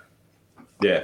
And, and, and this is another hidden advantage of uh, subscribing to the FTN and uh, getting on that Discord because you know as you're just kind of following through the Discord, one of the things that you can really tell is you know like Nelson when you're confident in a player, it's very obvious because you know it, it just shows through. You know because you'll you know you'll answer multiple questions you know that are involving that player in some way or another, and uh, you know it's just real easy to see when you have a lot of confidence in that particular player. And then, you know, with some of the other players where it's a, you know, a little bit more nuanced, uh, you might get asked, you know, player X or player Z, player X or player B, player X or player D, player X or player F, you know, and so you get to see kind of where, you know, how are how are you you know where are you slotting that player you know versus several other players you know better than these three not as good as those two you know whatever the case might be. Uh, you know but you know when you're when you're trying to figure out how to make better lineup decisions which um, you know i think honestly we all struggle with from time to time uh, you know just having somebody that you can bounce things off of or just kind of see you know what the thought process is uh, a little bit more in detail definitely helps out Yeah, yeah, for sure. You bring up a good point, Dan. Like, it, it for me, like when I'm making like those lineup decisions, I'm going off of you know at that point, and and that's why I say like you know hit me up over the weekend. You know, don't hit me on a Tuesday or Wednesday because like my brain is like in fab mode, you know, it, it, and it it's like a light switch. Like it's fab mode until like 10 o'clock, you know, on Wednesday night. And then I start my process of, okay, what, what are the lineup calls here?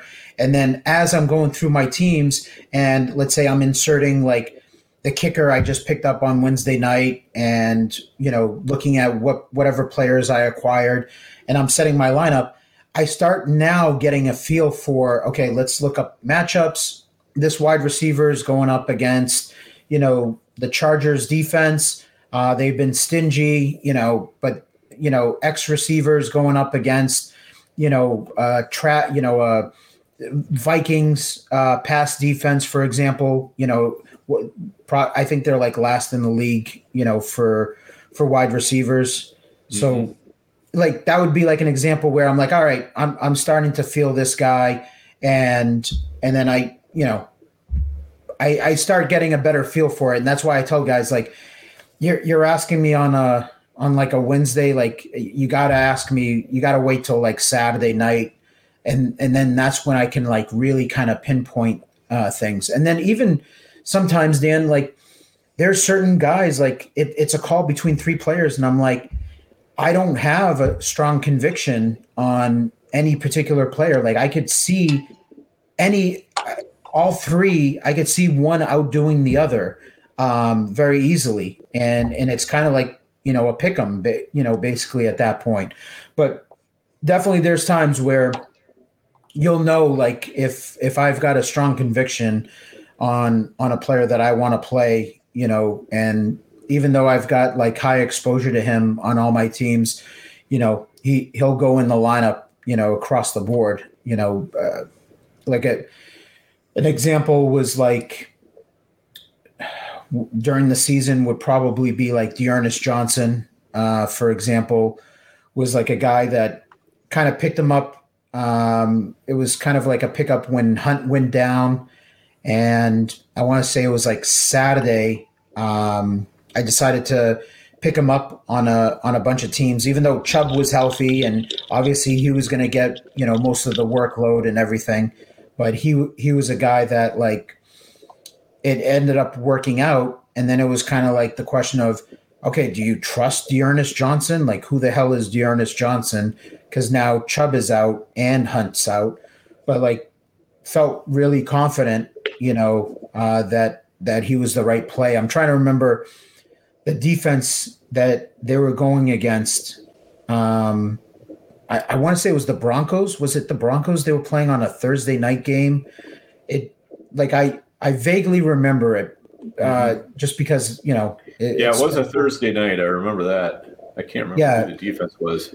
It was a Thursday night, and I want to say like the Broncos at that time on defense, they were dealing with like I don't know if they were dealing with some type of injury, but like they just they were putting in like half-ass effort uh, at the time, and and I just remember like I'm like you know what? He's like, he's going in all my lineups. Like I, I've got him on like 70 plus teams. It was like, it, that's when it like gets scary, right? When you've got like 150 teams and you've got this one guy that becomes like you're in your mind becomes an auto start. So you've got him in like 50% of your lineups and you're like, oh shit, like a lot could go wrong here.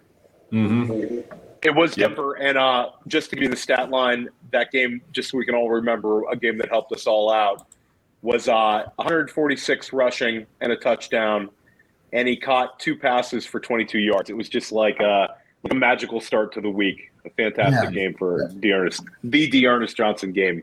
We'll we'll call it. You know, historically, that is now the the D'Ernest Johnson game.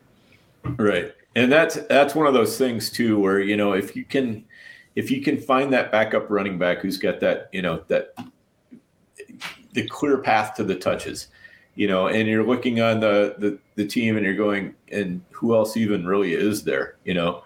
Uh, you know Demetric Felton you know what is he going to do? Um, you know and I know some people picked him up and they're thinking well he'll be their their pass catcher. Well uh, you know but Cleveland ended up being kind of in control of that game, so they didn't really need a pass catcher. I mean, you know, obviously we can come up with scenarios where it might have gone a different way, but you know, like you say, you know, you you, you felt strongly that uh, Cleveland was probably going to control that game, and and uh, so it was going to be a great game for D'Ernest Johnson.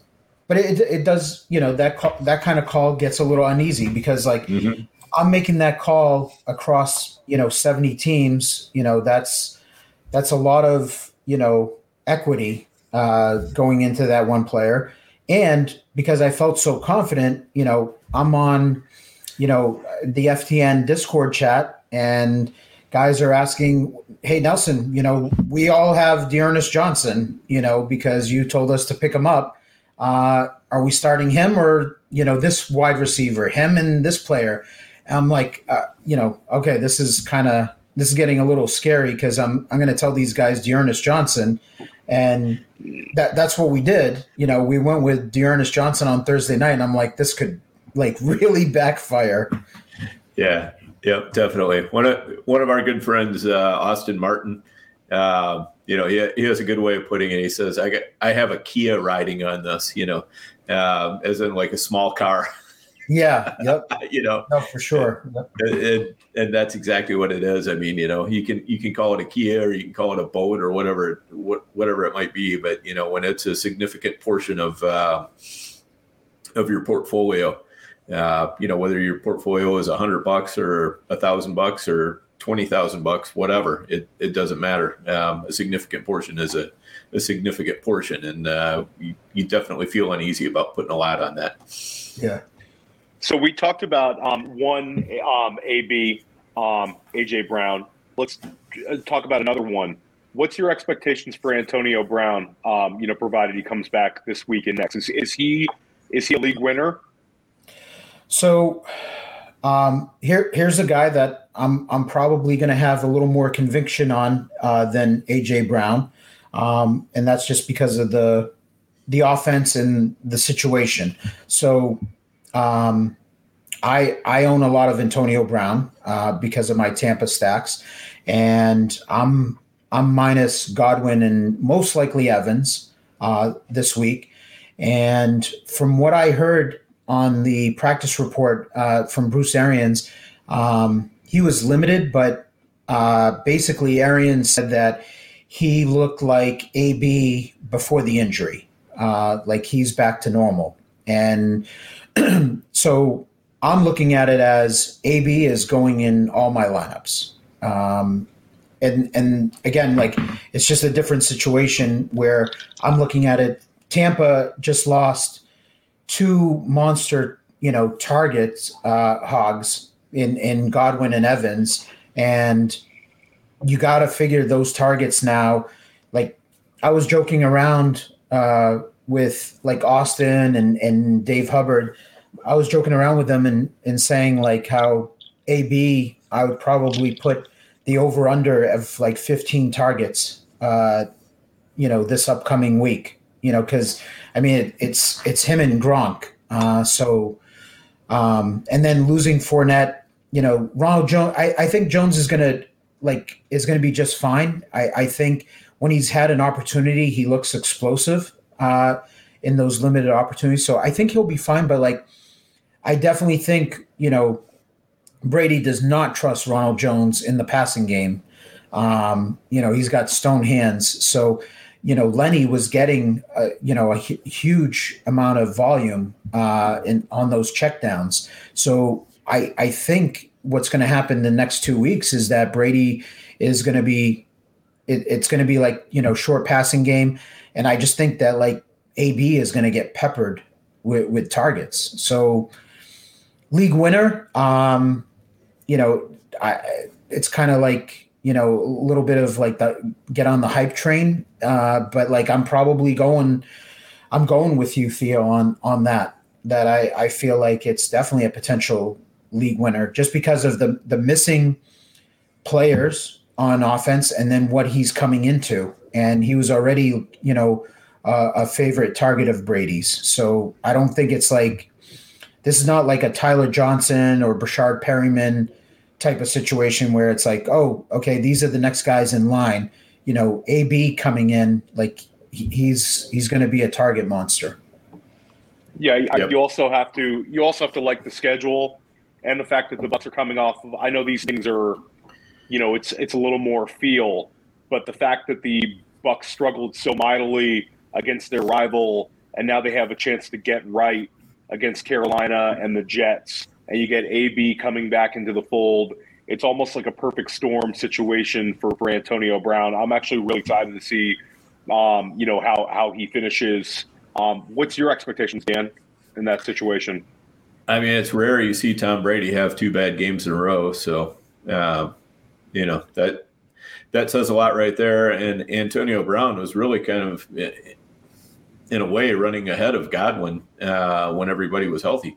Um, you know, so that that also says something. So, you know, I think if uh, you know, as long as Antonio Brown is healthy, uh, you know, I've got him several places too because I had a bunch of of Tampa stacks, and uh, I'm going to play him. Uh, you know, unfortunately, most of the teams I had Tampa stacks on are uh, you know looking a long way up at the standings uh, at the other teams, but the only way you can get back in is to try to to play those players that you think have the opportunity to, do, to have just smash weeks. So yeah, he's Yeah, going to be in there for me.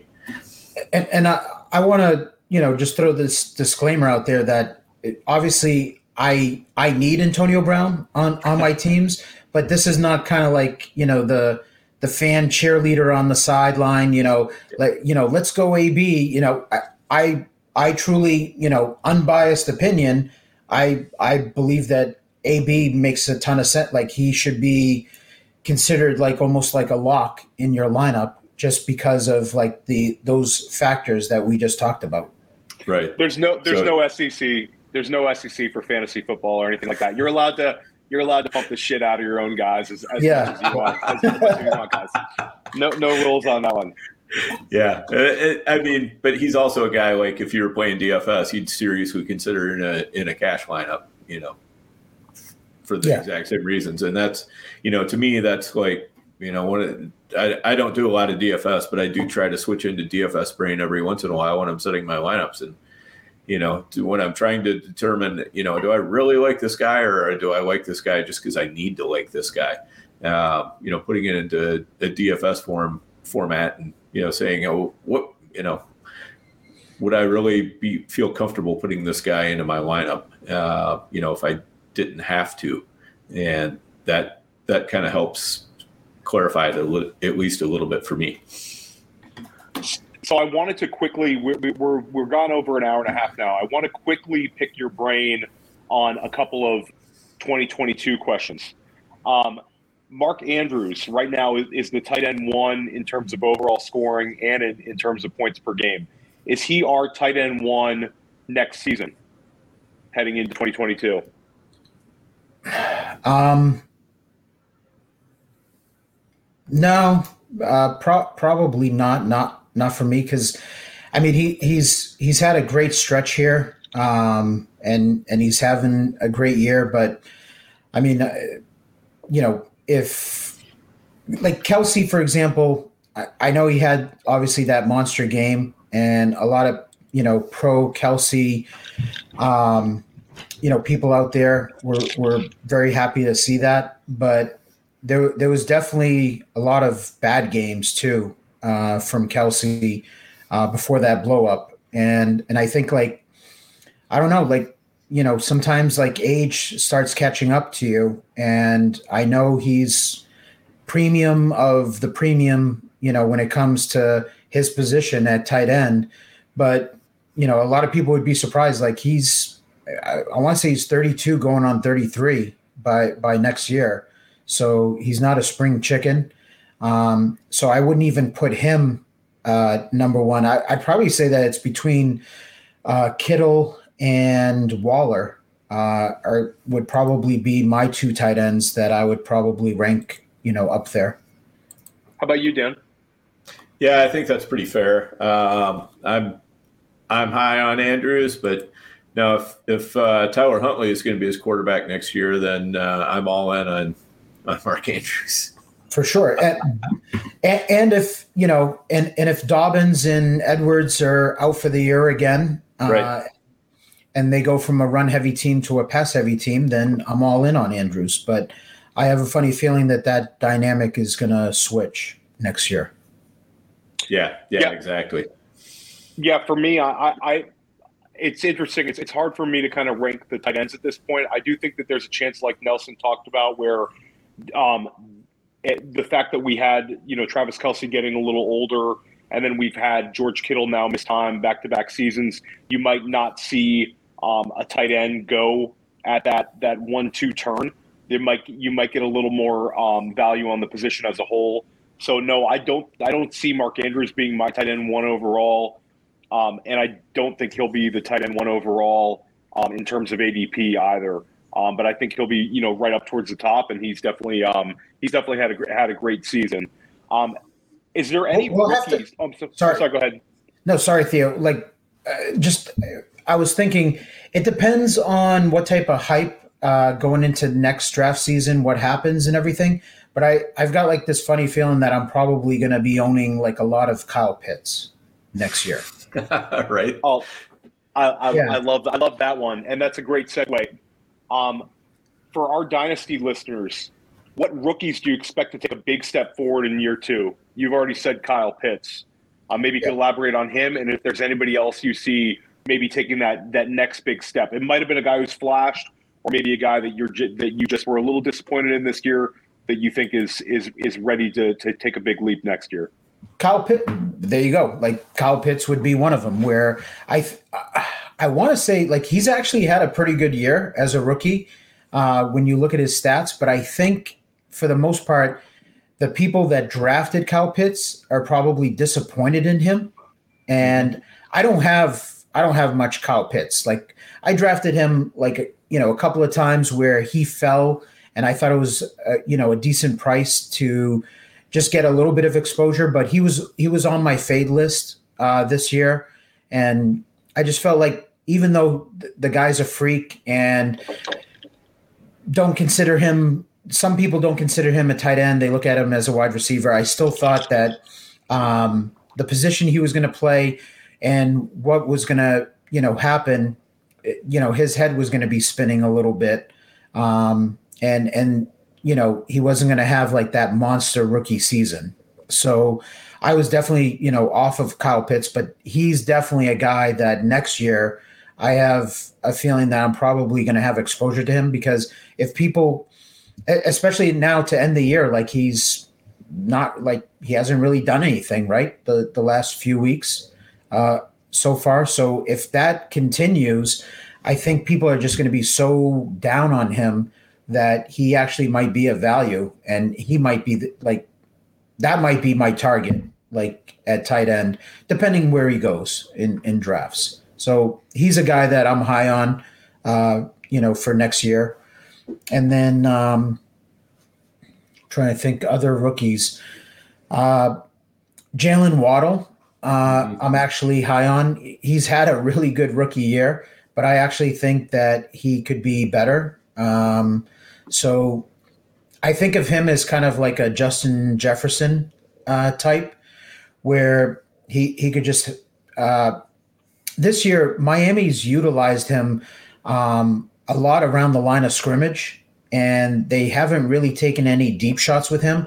And people forget, like coming out of the draft, he's one of the fastest players in, in you know last year's draft. So um, they just and they never really utilized them. So if they open up that part of the playbook, you know, with him, you you could see a lot more of explosive plays and and more touchdowns next year. So he, you know, he would be another guy that I would be high on. Yeah, that, I think that's a, a great call on on Joe Waddle, and I think when the season ends and people take a step back and look at the you know the counting stats with him um, and and his role on the team, um, he's the kind of guy that's going to rise rise up up and up draft boards all summer long. Um, it'll be very interesting to see where he settles in ADP wise in, in a format like the um, like the NFFC. He might be going a lot higher than a lot of people would think of it at this time. Um, Dan, do you want to elaborate on on what Nelson said, or is there any rookies you're really looking at um, that you expect to take a big step forward, or guys you're really going to be targeting? Um, take that any way you want.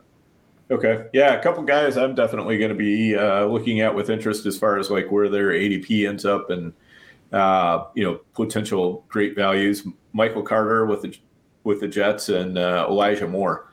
Uh, both of them have exhibited some signs that look very promising. Uh, you know, the the one that's maybe likely to overheat. Um, you know that might be off of just because of price is Javonte Williams. Um, you know everybody's on Javonte Williams right now in the dynasty world, and uh, if you if you have him, you can trade him for a lot. Uh, we'll just put it that way. And uh, you know, but I, I, I agree with Nelson on Jaylen Waddle too. I think that's a you know that that that's a player that's just dripping with potential. Uh, and I'm glad I have him in several places. I am going to be holding him tight for sure. Yeah, I, I, like that call, Dan, on on uh, Elijah Moore. Uh, he he was definitely a guy that I was interested in in the preseason, and mm-hmm. uh, and it, it took he he suffered you know an injury in the preseason, so he was kind of you know he he got off to a, a rough start, and then once he was healthy and they came off their bye week, it was kind of like they still weren't using him. Like he wasn't getting full snaps, so it was kind of frustrating um, I remember dropping him a little bit uh, on a, on a few teams, and then I picked him back up. Um, once I I was like, okay, you, can tell like they started using him. Corey Davis, uh, you know, was injured at that point, so it it took some, you know, it was kind of like rough start to the season because he was injured himself, but then it took like a Corey Davis injury for him to kind of take off and show like hey, you know, this kid's a playmaker. So I think like next year, like he should be, you know, locked in and and should have a, you know, a, a good year. Yeah, Elijah Moore was going to be who I was going to say. Um, you know, we're big fans of his on on the Goat District, um, and I do think that the the I'll, I'll, see myself drafting a lot of Elijah Moore next year. Um, I'm not quite sure where his ADP will settle, but I do think you'll get a discount on the fact that people still don't like having Jets on their team, especially after this, uh, especially after this season, and also if it's Zach Wilson. Um, I think that you know people are going to be very fearful of, of of Wilson and having his number one wide receiver. So you'll get a, an elite talent who's 21 years old at a discount with Moore. Um, and I think that with Wilson, I'm not a huge fan of his, but we all remember, um, you know, Jared Goff's second year how much he improved from his his rookie year. So we have seen it before in the past. So I think you just got to bet on the talent. Um, I'm also interested to see, um, you know, Rondale Moore, how that mm-hmm. wide receiver room shakes up in Arizona. He's a re- kind of a funny player where, um, you know, he's got the draft capital. He's flashed at times. The usage has been, you know, not really there. But I think he's a dynamic talent, and he might be, you know, a guy I'm looking at you know, next summer, trying to see where he settles in at. Um, and flipping over to you guys brought up Javonte Williams. That's a that's a great call. Um, you guys can take this question either your top five heading into next season. We'll use NFFC score, um, NFFC scoring, um, NFFC rosters. Um, or you can do it as your predicted top five uh, in terms of what ADP will be. Um, we can start whoa, either Theo, one. You can pick that one up. Theo, wait a minute. So, did you just mention Javonte Williams, and then in the next sentence you mentioned top five? I'm. I have. Are you, you trying? Are you alluding you have, to you, have some, you have some analysts right now. You have some analysts right now, not to be named in other podcasts, who are talking about Javonte Williams as high as number two overall in redraft. He is shooting up like you wouldn't believe. Uh, I think by the end of the summer, I think he's going to be. By the end of the summer, I'll predict ADP wise, he'll be in the top ten. Yeah, I mean, he might he might be a fade for me. Yeah, at that point. Yeah, I mean that trade. I was going to say that sounds like a fade candidate right there. Yeah. Um, you know, I think I think he's talented, so I'll start by you know saying that. But I mean, I don't know. I, I you know, th- there's a lot of there's a lot of factors. You know, is Melvin Gordon gone when we're we're saying that Javonte Williams? What what are the factors in the the variables? Like, are we saying that Javonte Williams is a top two pick, and but Melvin Gordon has to be off the Denver roster? I would assume that's that's the argument being made. Um, and I agree with you. I mean, if you're telling me that I that I have to spend a top five pick to get Javonte Williams, I, I'm going to be out on that price. I do think at the one-two turn around there, it gets a little more interesting because he's flashed as a receiver. Um, basically, the argument um, that I heard was, you know, this is a, a double digit. He's giving you, you know, 10 points receiving potentially every week. Um, you know, he'll be utilized as a receiver a lot in year two, take a big step forward there. We've all seen, seen him as a rusher. Um, yeah, I, I, I'm. This is this is not not the Theo Gremminger rankings, but I do think that this yeah. train is coming where there's going to be a lot of players who really want to draft Javonte, you know, as high as you know two, three, you know, four, five in, in redraft, and it'll be yeah. interesting to see these early drafts. So I guess you guys are both out on that price. Yeah, he. I mean, he could be a hype guy, uh, you know, for sure, and and make it that far. But you know, I I'm thinking of players, you know, in my top five. You know, I don't know. I there, there's, there's there's definitely a couple of running backs that I that I like, and then there's definitely a bunch of wide receivers um, where if if I felt like I wasn't comfortable with the running backs there, I could easily take Davante Adams, Cooper Kupp, uh, Tyreek Hill. Um, we we could we could put Justin Jefferson into the conversation. Um, there's there's quite a few players uh, like Javonte Williams wouldn't definitely wouldn't be in my top five. You know, running backs for example, like you got Taylor. Um, I I don't care about the whole like injury thing. Like McCaffrey would would still be in my top five, um, even with like the injuries the last couple of years. Um, uh, Ekeler, um, Najee Harris. Uh, so that there's, I don't know, there there's a bunch of players that could be in the in the conversation that you could you could easily make a top ten and you know and and maybe not not include Javonte Williams. So I don't know. Yeah. I, I mean I, I haven't I, I might be out of the loop, you know, uh, on that. I have I haven't heard, you know, that that hype yet on uh on Williams. So uh, that it's kind of catching me by surprise. yeah, in the dynasty circles, it's uh, it, it, he is definitely the talk of the town. Uh, and you know it's kind of leaking into redraft a little bit too. But yeah, I, I, I think you made a good point, Nelson. I mean, to me, it'd almost be easier to come up with a top ten than a top five. Uh, you know, because I Jonathan Taylor, obviously, for me, is the 101. And uh, then all of a sudden, you know, you're talking about several wide receivers, uh, you know, a few running backs, and exactly how those guys shake out is it's a little bit tough to say right now. You know, McCaffrey probably in there, uh, Dalvin Cook probably in there for me.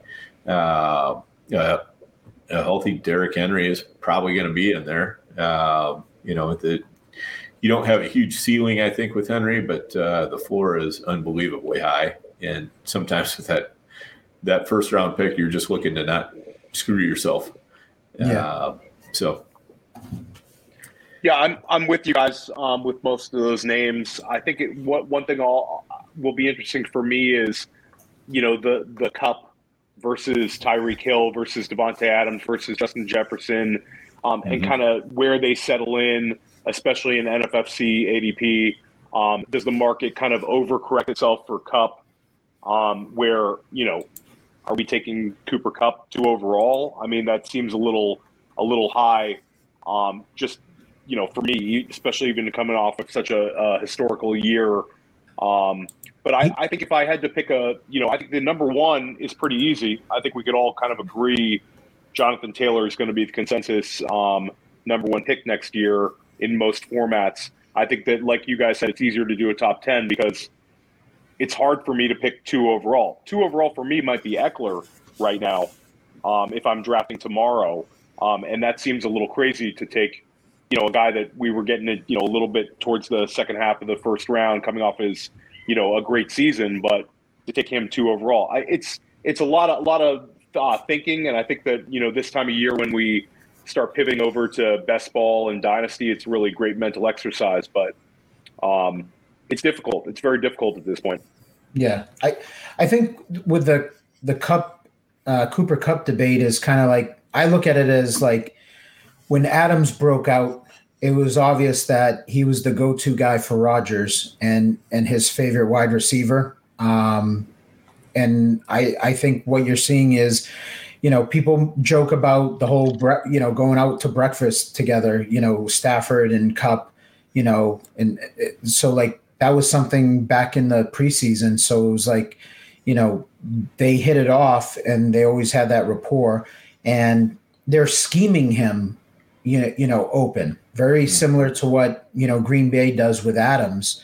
And like, he's just the go-to guy, you know, uh, Kupp, I want to say, is like up there as like one of the most uh, double teamed uh, wide receivers, and he, you know, he still gets it done. You know, so it very similar to Adams. So like I look at it as like I don't think it's like a flash in the pan. I, I look at it as like you know I think now with Stafford there in LA, like Kupp is here to stay. You know, um, I I don't so I, I think like he's like a super super safe, you know, high upside pick. You know, if you take him in round one, I, I I look at it as like very similar to like Davante Adams situation. Yep. Yeah, I, I would agree with that. I, I feel real good about Kupp. Uh, you know, and he's not the type of player who's you know whose game is going to de- deteriorate very quickly. Uh, you know, he he's one of those that is more likely to hang around um, Antonio Brown style than uh, to fade away Julio Jones style. Very similar skill set to Adams, like not a burner, but yep. like excellent route runner. And Adams actually, his knock was like his hands at the beginning of his career, but like he's, you know, he's cleaned that up. Like he, he's got he's got really good hands, and Kupp has really good hands. So like you factor in all those things, you know, excellent route runner, got a coach that knows how to use them, you know, versus like a Pete Carroll who has no idea how to use like DK Metcalf. And, you, you know, you have a lot of coaches out. It's, it's kind of scary, but like for us guys who are like fantasy guys and think of things a little more like analytical, um, it, it's, it's a little scary, you know, seeing like watching some of these games and you're like, how are you like he's your best player? How are you not scheming him and and getting the ball in his hands? I don't care that like the defense is trying to take him away. Like you that like as a coach, like that's your job as an offensive coordinator is to figure out how to get your best play, you know. I, like I I get it. I know football like I you know, I've coached, you know, with football, so like I get it. Like they're trying to take away your best player, so let you know, let's beat them with with our other guys. You know, that's fine. Let let them double team, you know, our our best player or whatever. But like at some point, you can't just allow teams to like do that week in and week out. You mm-hmm. you as a coach, like, okay, that was that game last week you know, this is what happened, and we just went away from it, and we just went to other guys, and we still won the game. But like, I'm staying up at night as an offensive coordinator. I'm like, how am I going to scheme my guy open? You know, I've got to get the ball in his hands. I can't have, you know, the the blueprint like you're you're basically creating the blueprint of, of NFL defenses of like how to take away your main guy. And then once they have that and they realize, oh, no matter what, you know, no matter we're taking him away, they have no interest in finding a way to get him open. Now let's figure out once we've taken away their their best weapon, how do we beat them by defending the rest of the the offense, if that makes sense. So mm-hmm. you're you're you're just making it easier on on those teams in the NFL. So I look at it as like, you know, I, I want to. There's a stat out there that like Adams and Cooper Kupp are like two of the highest owned wide receiver, not highest owned, double two of the highest, yeah, wide receivers that that get I have like it. double. Let me find that for you, Nelson. Yeah, they get like wh- whether it's shadow coverage or like a safety over the top, um, you know, that type of cover, like they're two of the, the highest wide receivers, but like week in and week out, they're still elite. Like they're still scoring touchdowns. You know, Rodgers, like I was watching like that, that Green Bay game uh, last week and I'm sitting there and I'm like, look at how they're setting it up with, it was against Baltimore, right? And, yep. and I'm watching, I'm like, this poor corner, like he, it was like some young guy, like, you know, the backup or whatever. And you see the safety actually like go over to him and tap him on the thigh. Kind of basically, he was saying, he's like, hey, I'm over the top. Okay. And they were basically going to double team him. So if Adams came in on a slant, like he had no shot, right? The problem was the kid, instead of like creating the outside leverage and not letting Adams, you know, run, you know, that slant to the to the sidelines, he he let him do that. And I'm just watching Rodgers. I'm like, wait a minute, the safety is like he's too he's like too far back. And then I'm looking at the corner and I'm like, this is a fucking touchdown to Adams. And it was like so obvious. Like Adams like set him up and then it was just like an easy throw like to the pylon.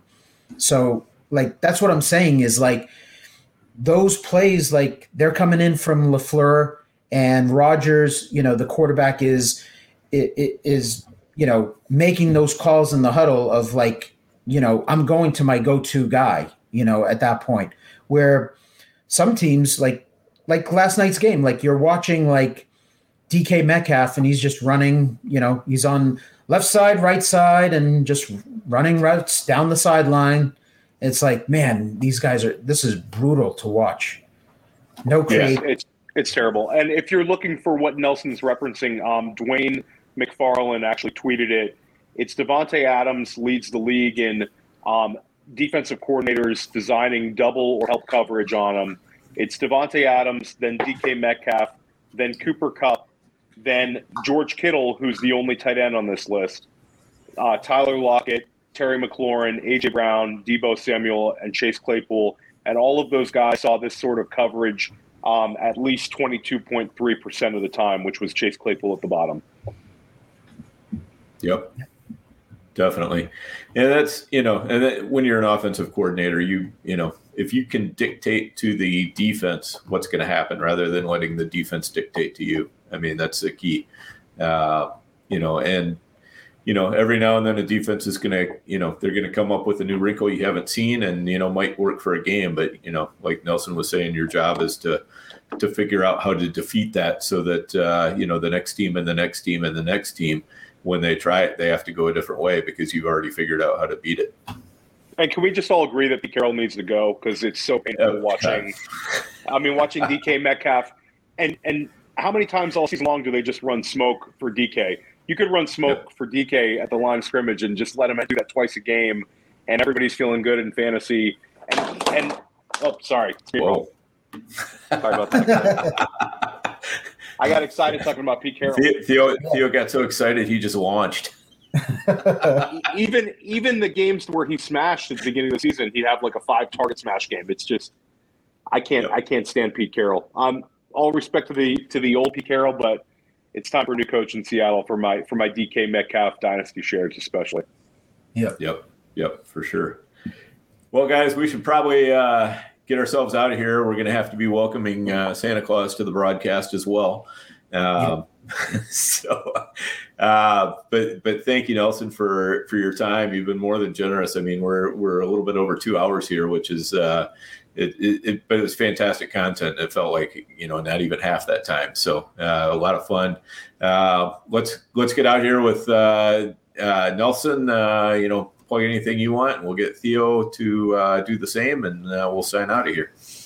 No, just you know, uh, like I said, I'm I'm really excited working with you know at FTN, and that's a big part of you know my thing. Besides being a fantasy player, is I actually I enjoy you know helping others. Um, so I feel like I I am talented enough and and blessed enough to you know have done well you know in fantasy football and i feel like I want to be able to kind of give back and and you know I get enjoyment out of helping others. So you know people that want to want to get better at you know fantasy and and want to win you know in 2022 i would i would definitely suggest for them to sign up and and it's not too late to sign up you know this year if if you guys are into like sports betting and and uh, dfs um, there's a promo code ftn tv uh, that gives you 15% off of everything so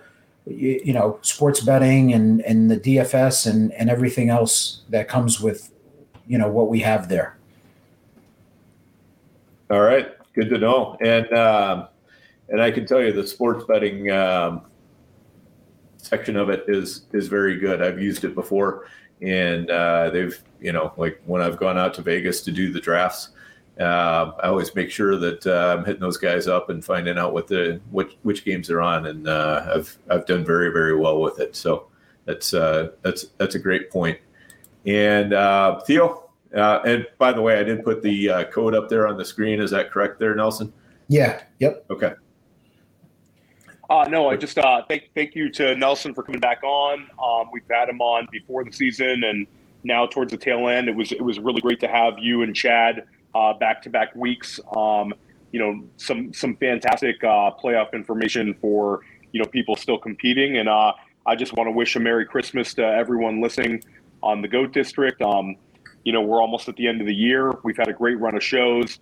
Like Dan said, um, there's some some great um, archive shows at this point that can help anybody out.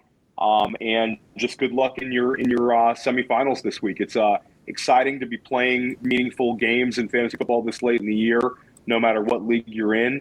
And uh, we hope everybody uh, crushes it and uh, you know cashes some tickets. Yep, absolutely. So again, thanks everybody for listening, and I'll, I'll, echo what Theo said. Uh, if you're if you're celebrating Christmas, Merry Christmas. If not, Happy Holidays. Uh, certainly hope everybody enjoys their time off, time with family, and and definitely take time for family.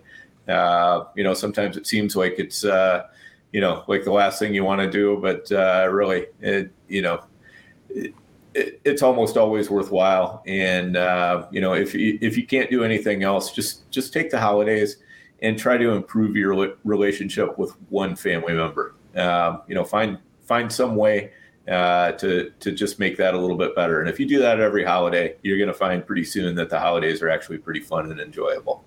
So with that, we're going to let you guys go, and uh, and thank you all for hanging with us.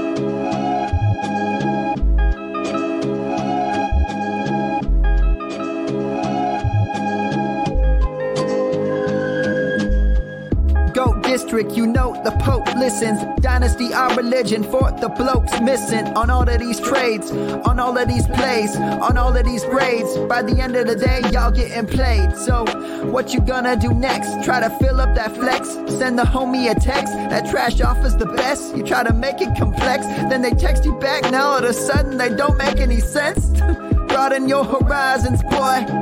Dynasty's not for the Simons, boy. Trades not for consignment, boy.